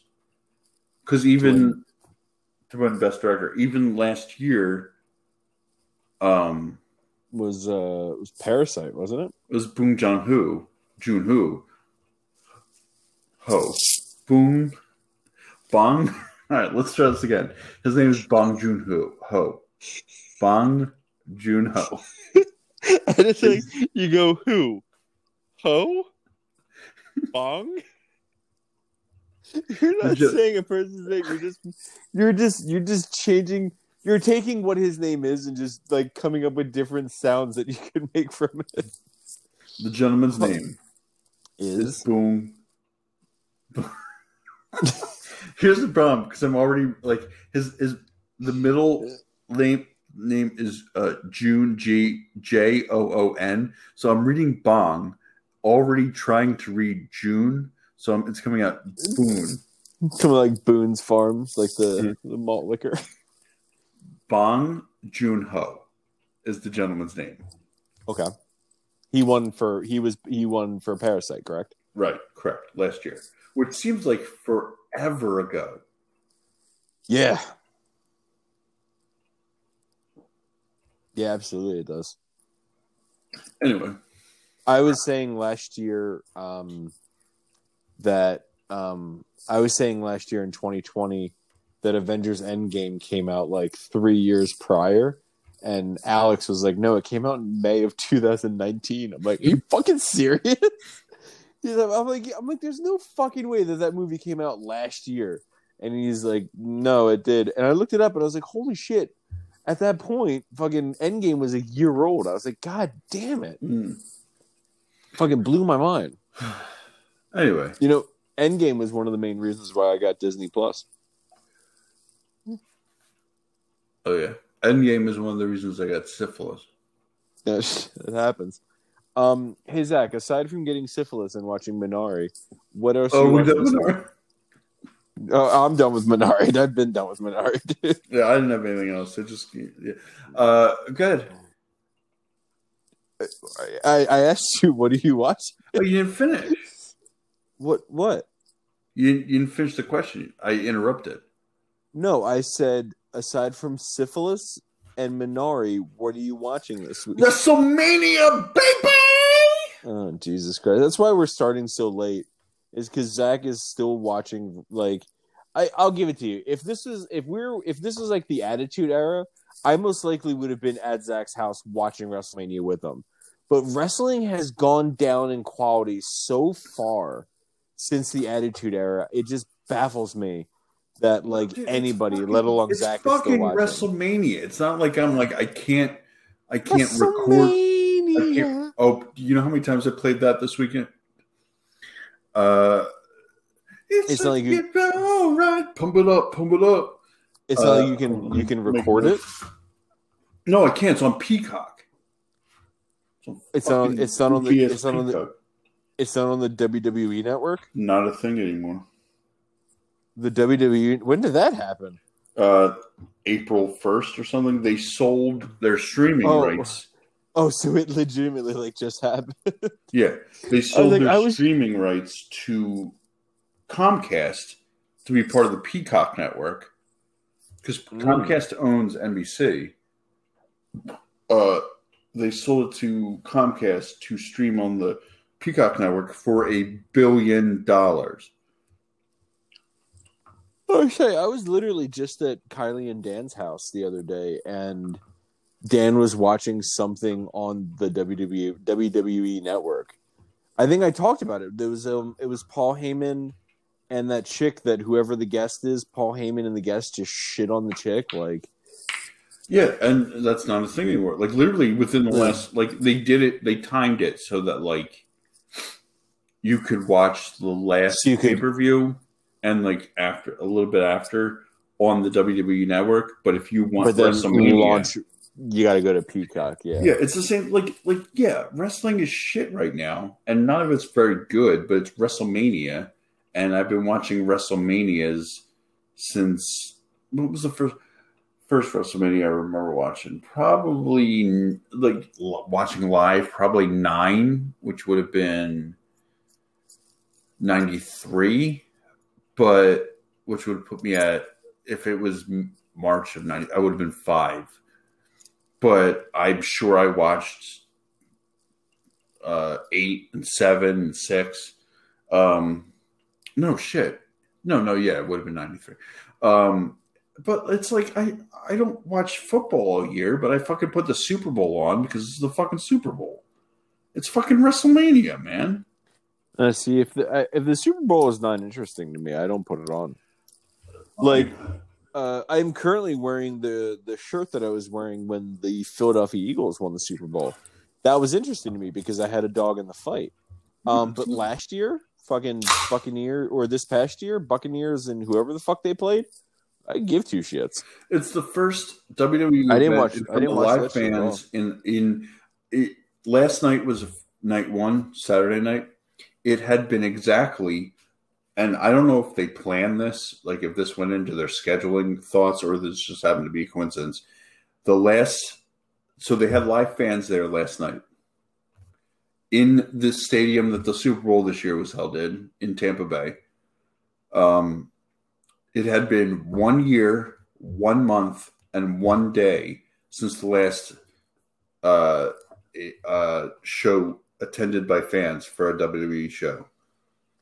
Um, real quick, I'm going to use this question as a segue into current events. Um, I remember with the Super Bowl that um, they were like, I guess it was like a raffle to you could attend the Super Bowl if you were a healthcare worker Mm-hmm. who was vaccinated. Is that how they did the? Is that how they did WrestleMania as well? Like, not a healthcare worker, like, but like, could like, was there like a thing like if you were vaccinated you could go? Kinda, it was like they were like, "All right, we have this. We're like this. The stadium holds like X amount of people, like forty something, fifty thousand people. Hmm. We're gonna put twenty five thousand people in the stadium." Um, and they were like, "Do you have money to buy a ticket for this. And if you do, then come on in. No, they didn't do it as, as tightly as the NFL did. But Oh. there are reports. What I, that, What that- a- wow, that joke bit I just did there just fell it did. super fucking flat. It it fell flat on its face. What Uh, were you gonna say though? There's what? Uh, they're they're like when you would watch it, it seemed like it was fucking like shoulder to shoulder, elbow to elbow, like people. Um, but then you would see pictures of the stadium from people that were there, and they did because the Super Bowl did this too. The Super Bowl used cardboard cutouts Mm-hmm. um, in like big swatches of the stadium would be just cardboard cutouts. But WWE did it, did the same thing a lot. Like they did it, but like so well done that it looked like a full stadium, and then like people were just fucking there. When really like they had the lower level, everybody on the lower level from the pictures I've seen were separated like socially distanced in in groups like you you would you would buy groups Mm-hmm. And then they would fill everything in with with cardboard cutouts and then the entire middle section so like so at a wrestling event it's different than like a, a football game when you go to a stadium they basically have the lower level and the upper level Mm-hmm. a wrestling event because the ring is so small you're able to fill out the entire floor with seats Mm-hmm. around the ring. So basically, the floor was socially distanced people with cardboard cutouts. The entire, what would be the lower level mm-hmm. for a football game, the entire lower level was was cardboard cutout, Cardboard. and then the upper level, they actually covered up a lot of the lower level on air with graphic. Oh. So I can't really tell you what, what it looked like up there in terms of how hmm. people were spread out. But the, the upper oh. level was supposedly like socially distanced people as well. But it's fucking WrestleMania, dude. It's been going since 1985. The, it's it's the Super Bowl of wrestling. I'm a wrestling fan at heart. I've been hmm. I would get pushed around in strollers when I was two years old, looking at fucking wrestling magazines. I'm not gonna fucking not watch WrestleMania. Last night, if we were able to record, I didn't care about the main event because I knew who was going to win. I joked to you that was because it was a woman's match, but it was really because I knew who was going to win. So, but like we could have done it earlier last night, but tonight we had to push it back because the main event was Edge versus Daniel Bryan versus Roman Reigns. That's a hot match right there. I got to watch that. Who knows who's going to win? Roman Reigns won. Uh, deservedly so. He's coming to his own. You know, we've you and me we've talked about this many a, a nights. We've we, many a nights we've we've talked early into the into the morning hours about how Roman Reigns is coming to his own. Uh, I feel like um I feel like with within the past couple of years, um like you I've heard you say like Roman Reigns won um Roman Reigns won the Royal Rumble. And it was like it was like it, like the, the- apparently if I remember correctly like the the fan base was like outraged. Here's the thing about Roman Reigns. He was being shoved down everybody's throat as the Mhm. next like good guy, Mhm. next like superhero like like guy you want to root for. And it wasn't so much him as it was him being shoved out- down your throat. So you rejected him because you're being told to like him instead of organically liking him. Yeah. He got leukemia. What? Well, no, he like it like it was this wasn't a new. Th- he had leukemia when he was younger, I believe, and then it it came back, so he had to go away, and then he beat it.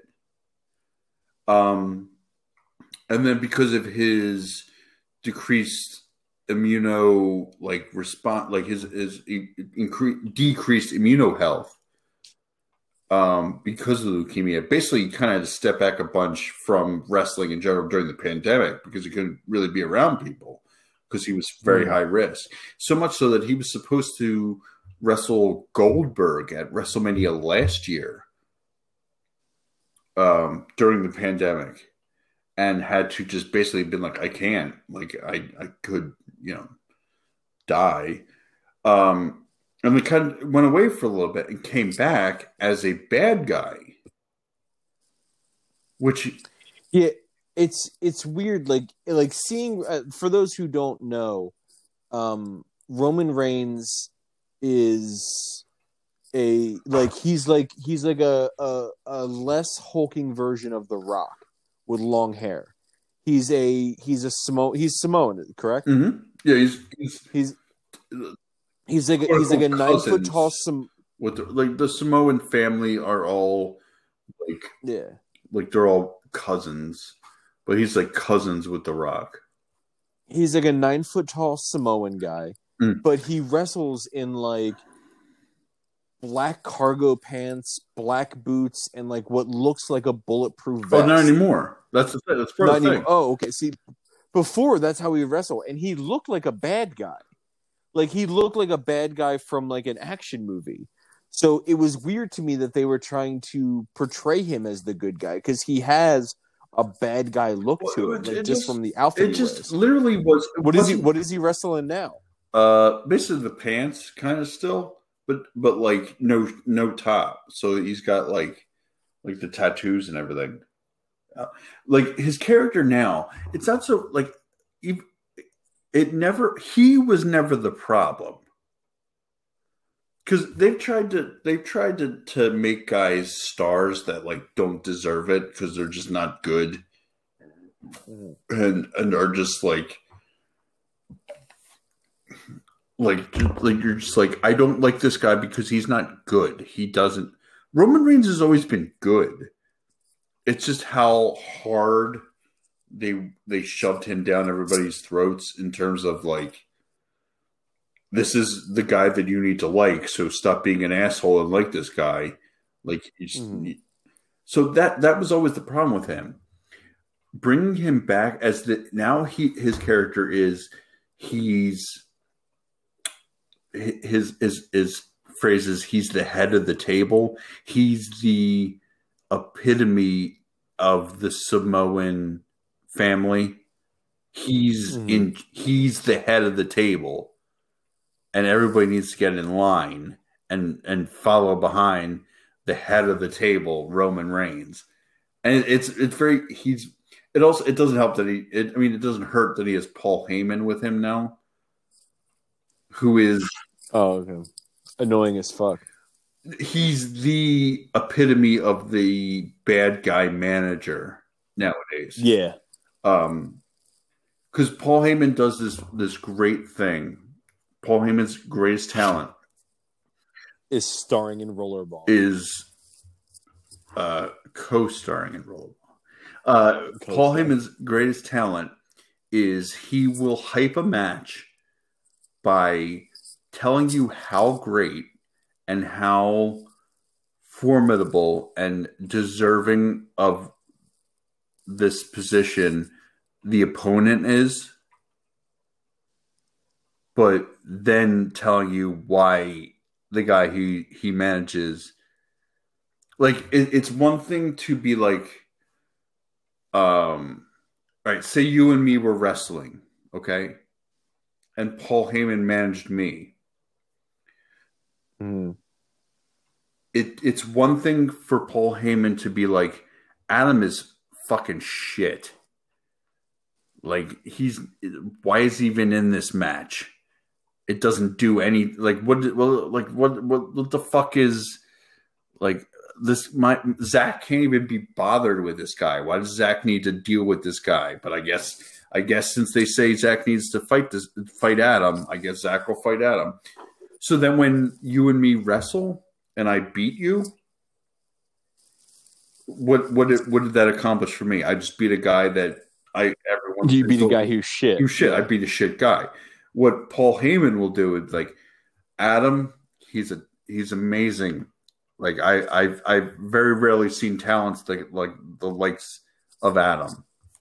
Uh, Adam is going to do great things one day, but he's no Zach.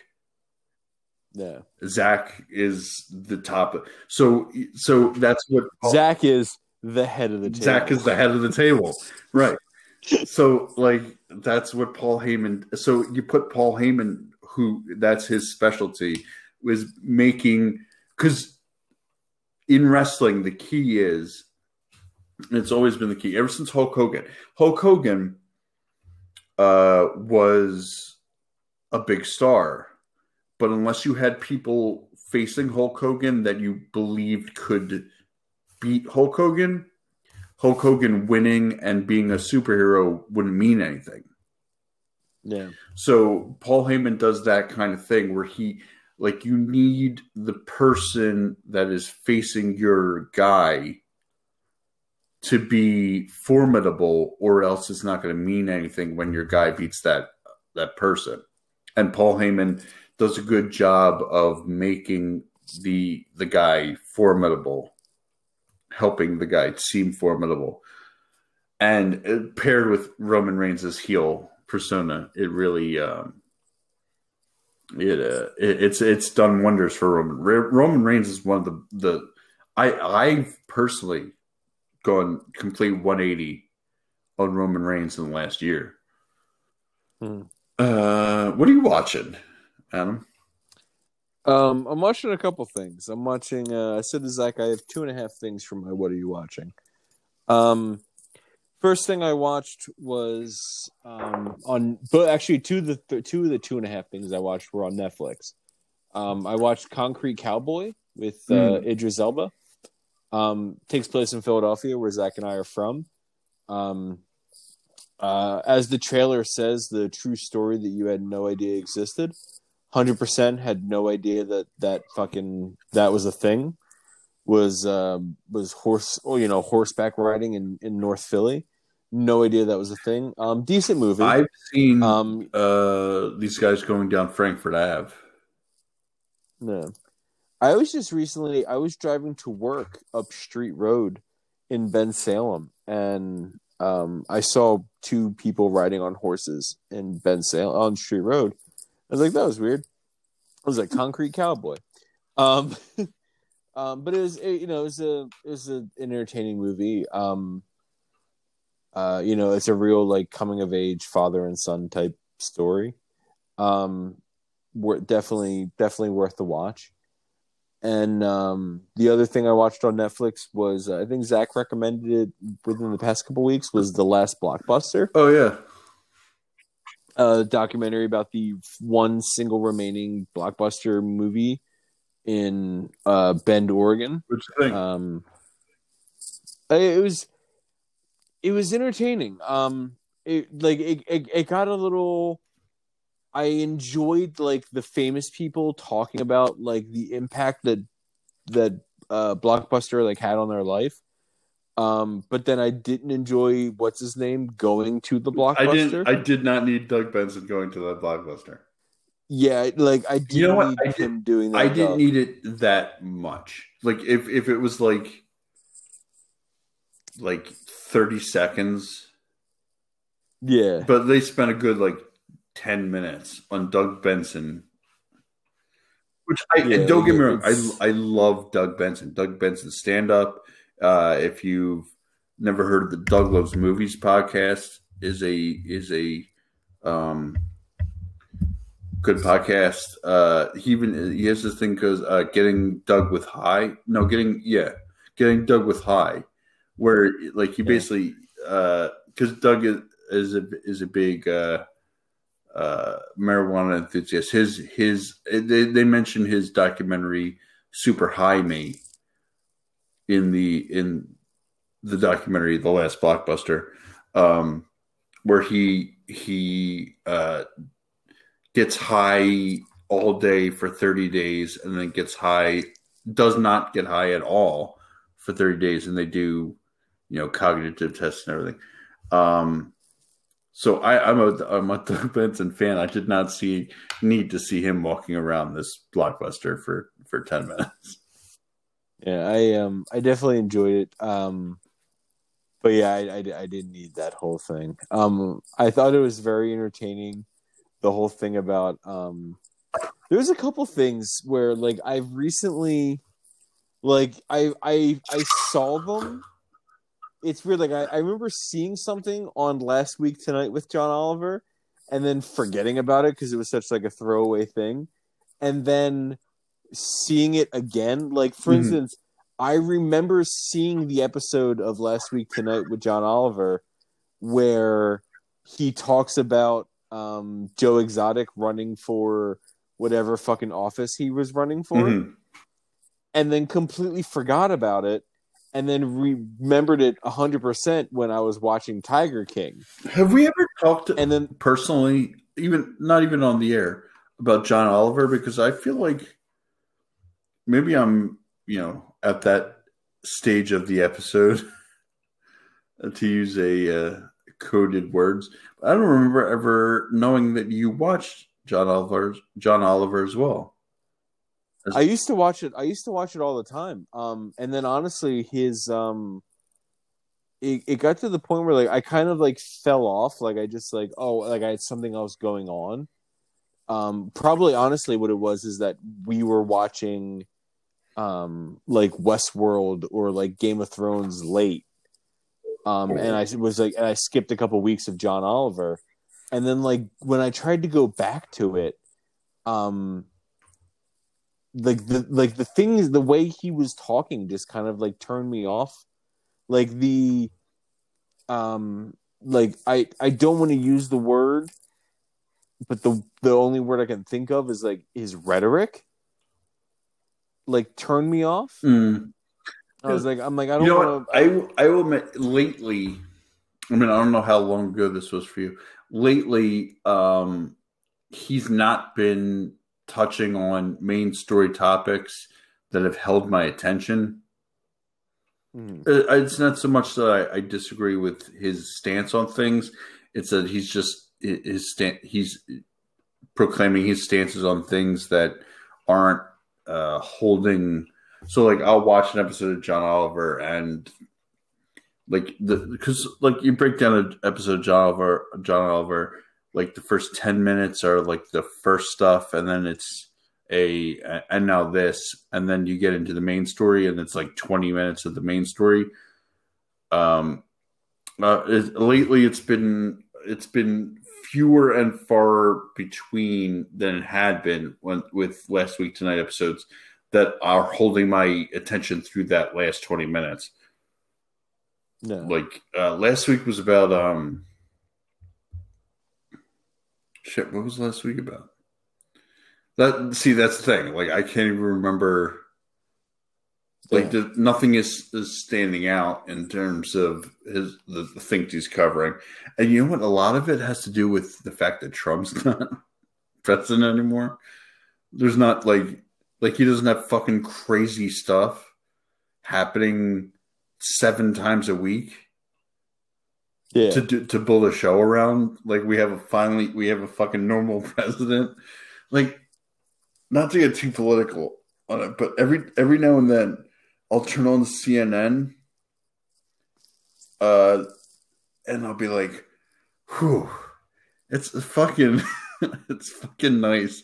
It's like turn on CNN and they're like doing a random interview with someone who had COVID twice.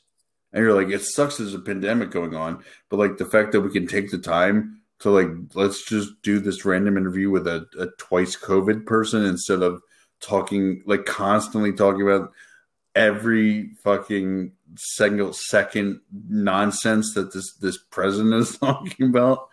It's like it's it's it's crazy that like I, I don't know how much you watch the news. I don't think you watch just- the news much at all, do you?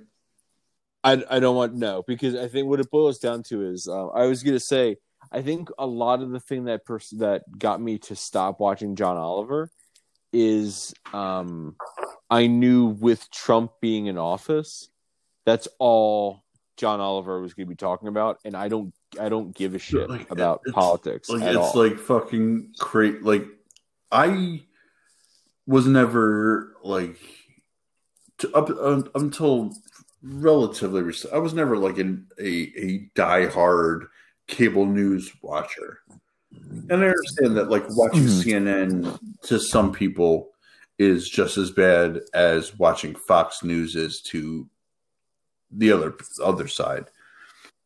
Um, Yeah.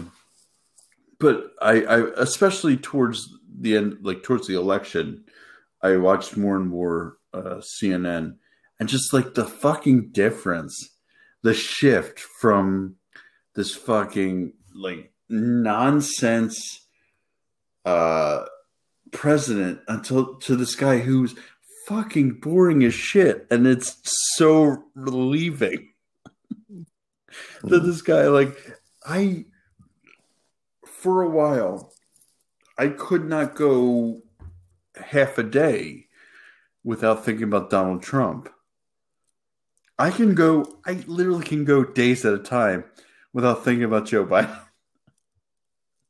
and it's it's so comforting to me like when i finally think Yeah. of joe biden i go oh yeah this guy who's just fucking doing things as they're supposed to be done Guys just falling. I don't have to worry about that. He's yeah, but like fucking every like Donald Trump couldn't walk down ramps by himself. Like that, like it's like that kind of thing is every president kind of thing. But like, is our president going to piss off a country that has nuclear weapons that they're going to shoot at us randomly because they said his uh, reality show wasn't good or something like that? Like, I don't have to worry about that anymore. like it's fucking like Joe Biden didn't have a reality show, you know. Or did he? Um, he was on the fifth season of American Idol, but like That's true. as like a guest, like like you know, sometimes they bring on no, Guest not guest judges. judges, but like guest helpers, like and they'll do duets. Like Brandon Boyd from Incubus was just on American Idol. Yeah, Oh, really? uh, t- t- he, they sang "Wish You Were Here," I believe. Him and, and and like Joe Biden was on, and they sang um, "Back That Ass Up" by Juvenile. Yeah. yeah.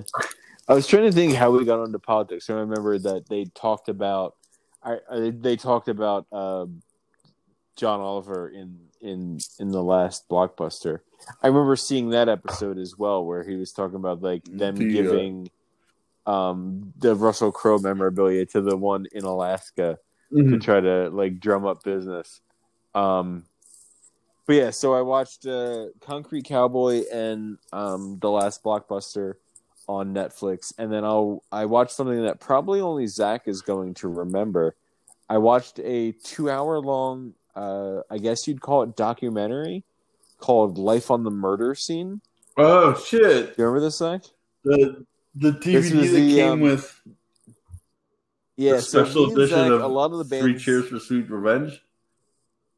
Yeah, uh, uh, like a couple of the bands that me and Zach listened to were putting out like 10th anniversary issues of their album, like their album that they got big with, and they were releasing like uh it would be like the CD and then uh a D it would be like a CD of like either like live versions or like something of it, like some versions of the song that you hadn't heard before.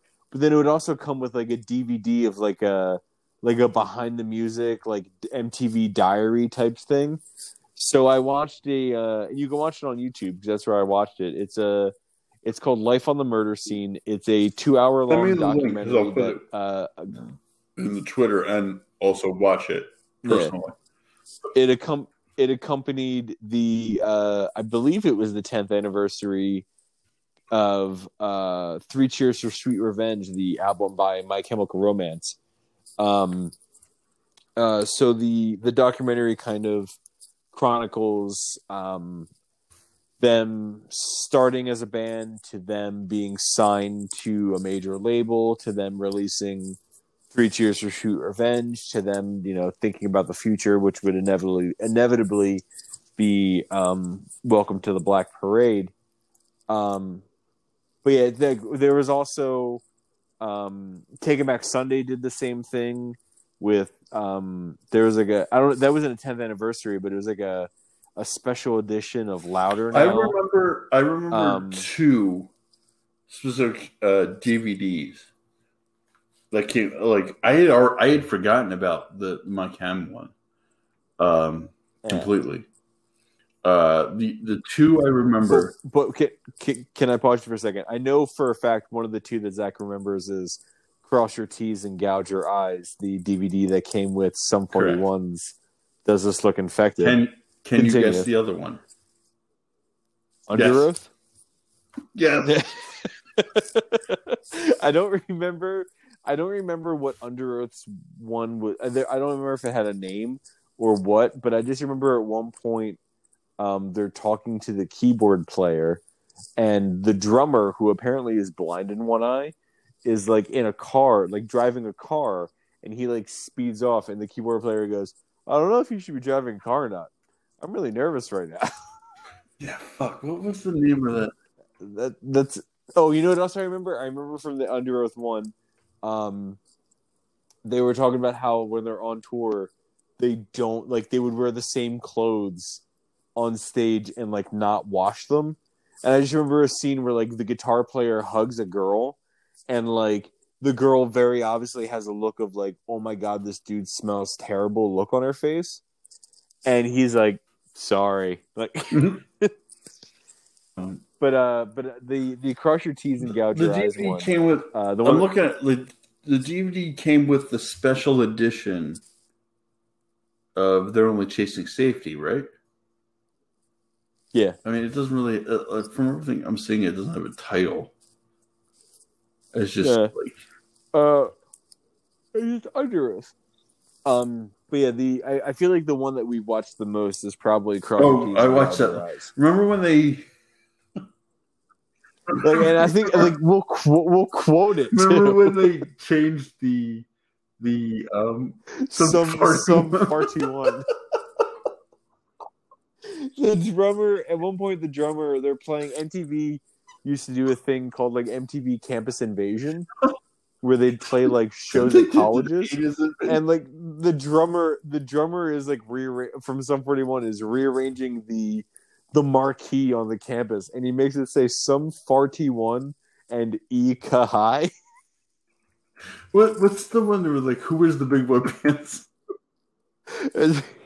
Someone just at one point someone just yeah i think it's the drummer again it's just like who wears the pants who wears the pants of the family Oh man.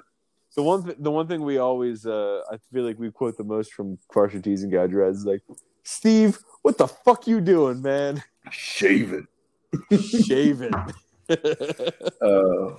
Uh, I love quoting things that probably John Hannigan might know this. John Hannigan seems like somebody who listens to 41 on a regular basis. Oh, God, I hadn't thought about these. Like it just we we grew up in a time. Yeah, there it was a time. We grew up Um, in the the AP generation. That's what I'm going to call us.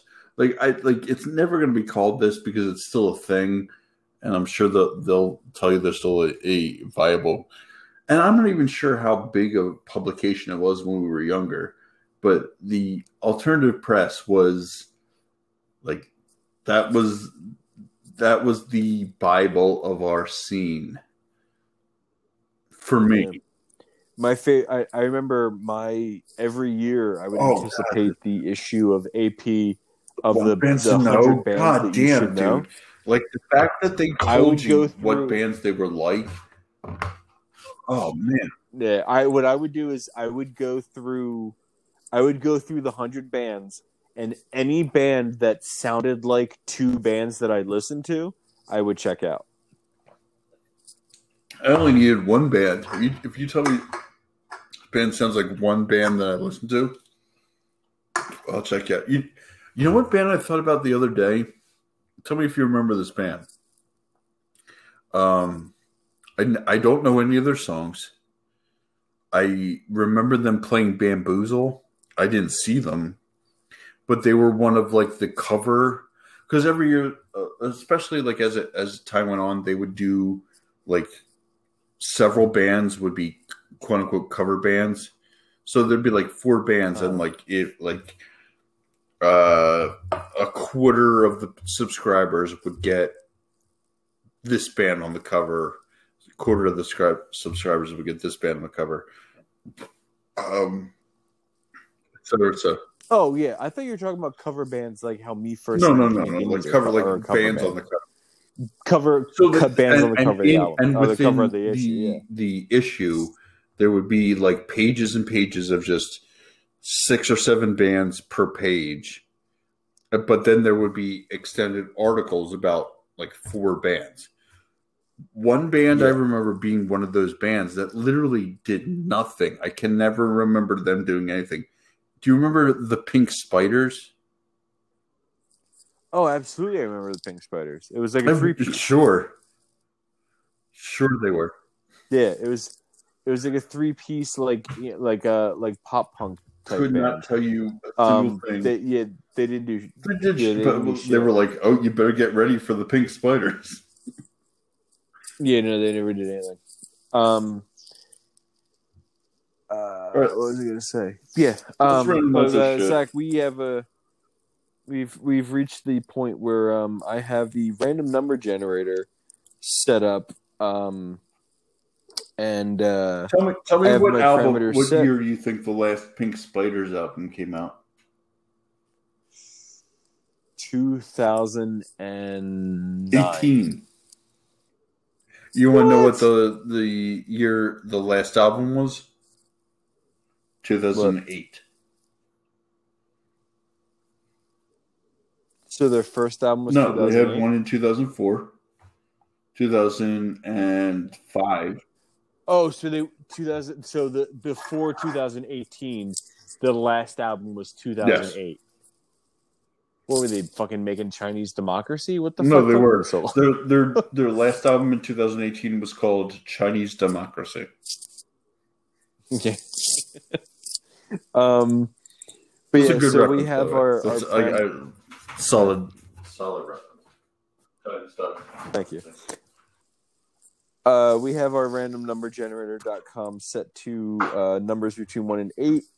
Uh, if we roll a 5 or a 7, we will re roll because number 5 was uh, Sound of Metal and number 7 was This is a big one, guys, Um, so th- because we got yeah, this one this one decides a Yeah. live watch.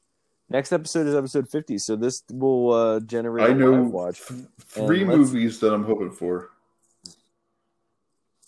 Yeah, I'm hoping for anything, anything but fucking Nomadland.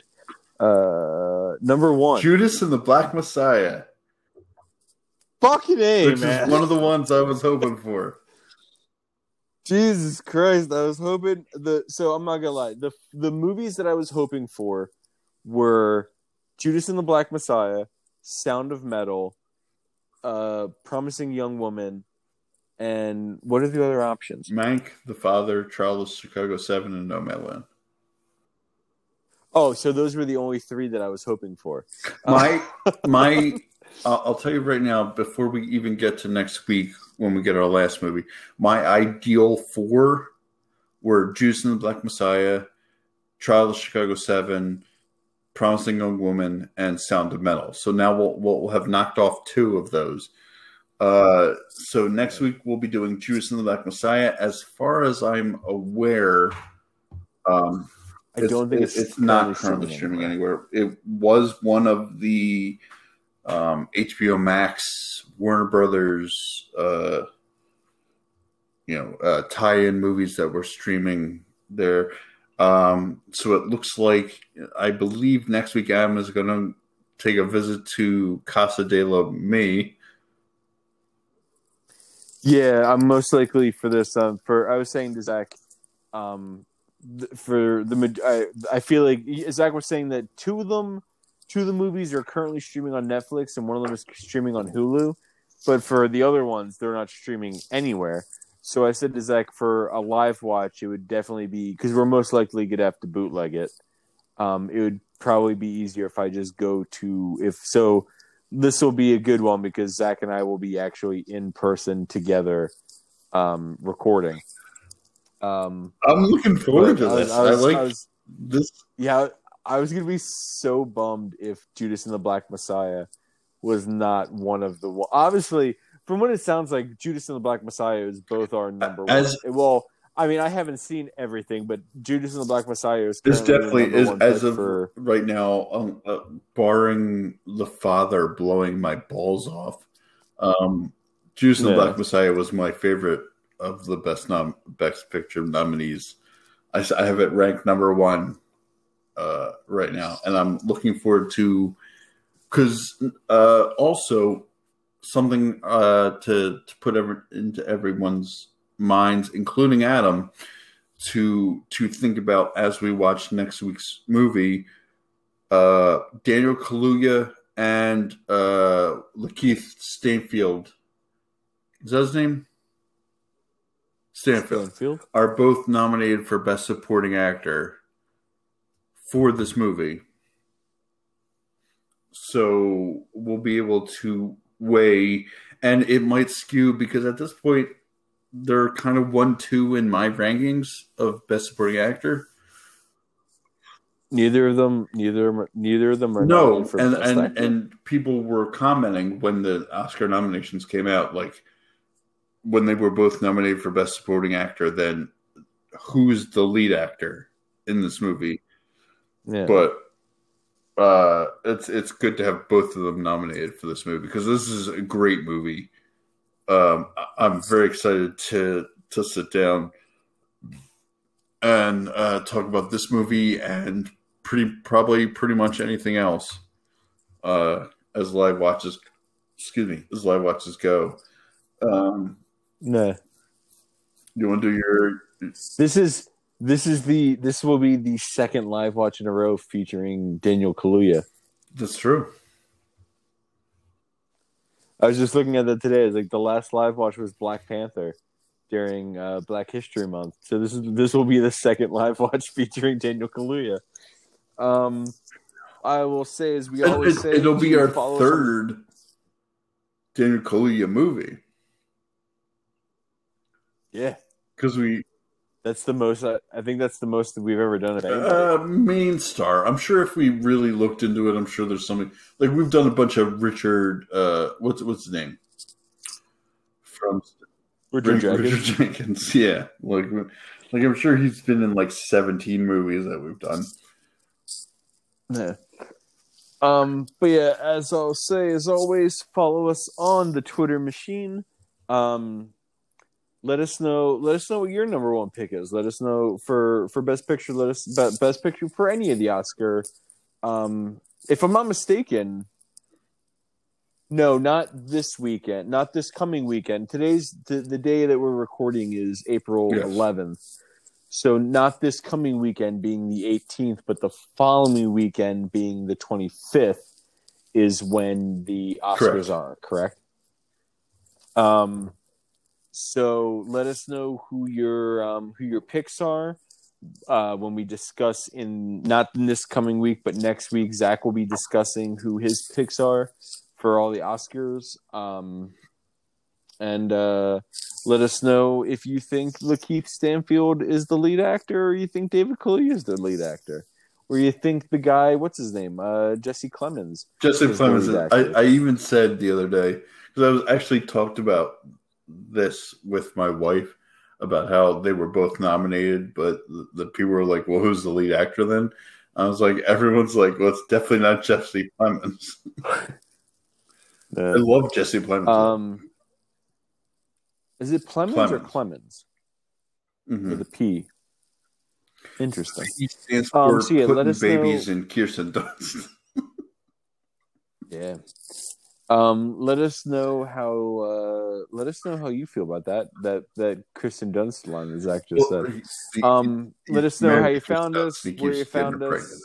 Oh, I, oh, I know, I know, I know this. Um, let us know how you found us, where you found us, what your first episode you listened to How many was, and uh, Kirsten where, Dunst and Jesse Plemons you think are going to have? where where you're coming from.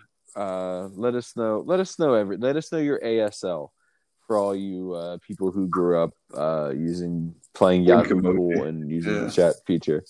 Wink wink emoji ASL.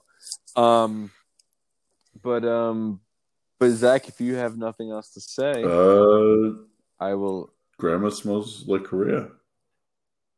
Grandma smells like Korea. I'll say as we always say, uh, be safe, be healthy, be kind to one another, and um, very much looking forward to seeing you guys next week for a live watch of Judas and the Black Messiah. Thanks, guys. Thanks, guys. We'll see you guys next week. Have a go.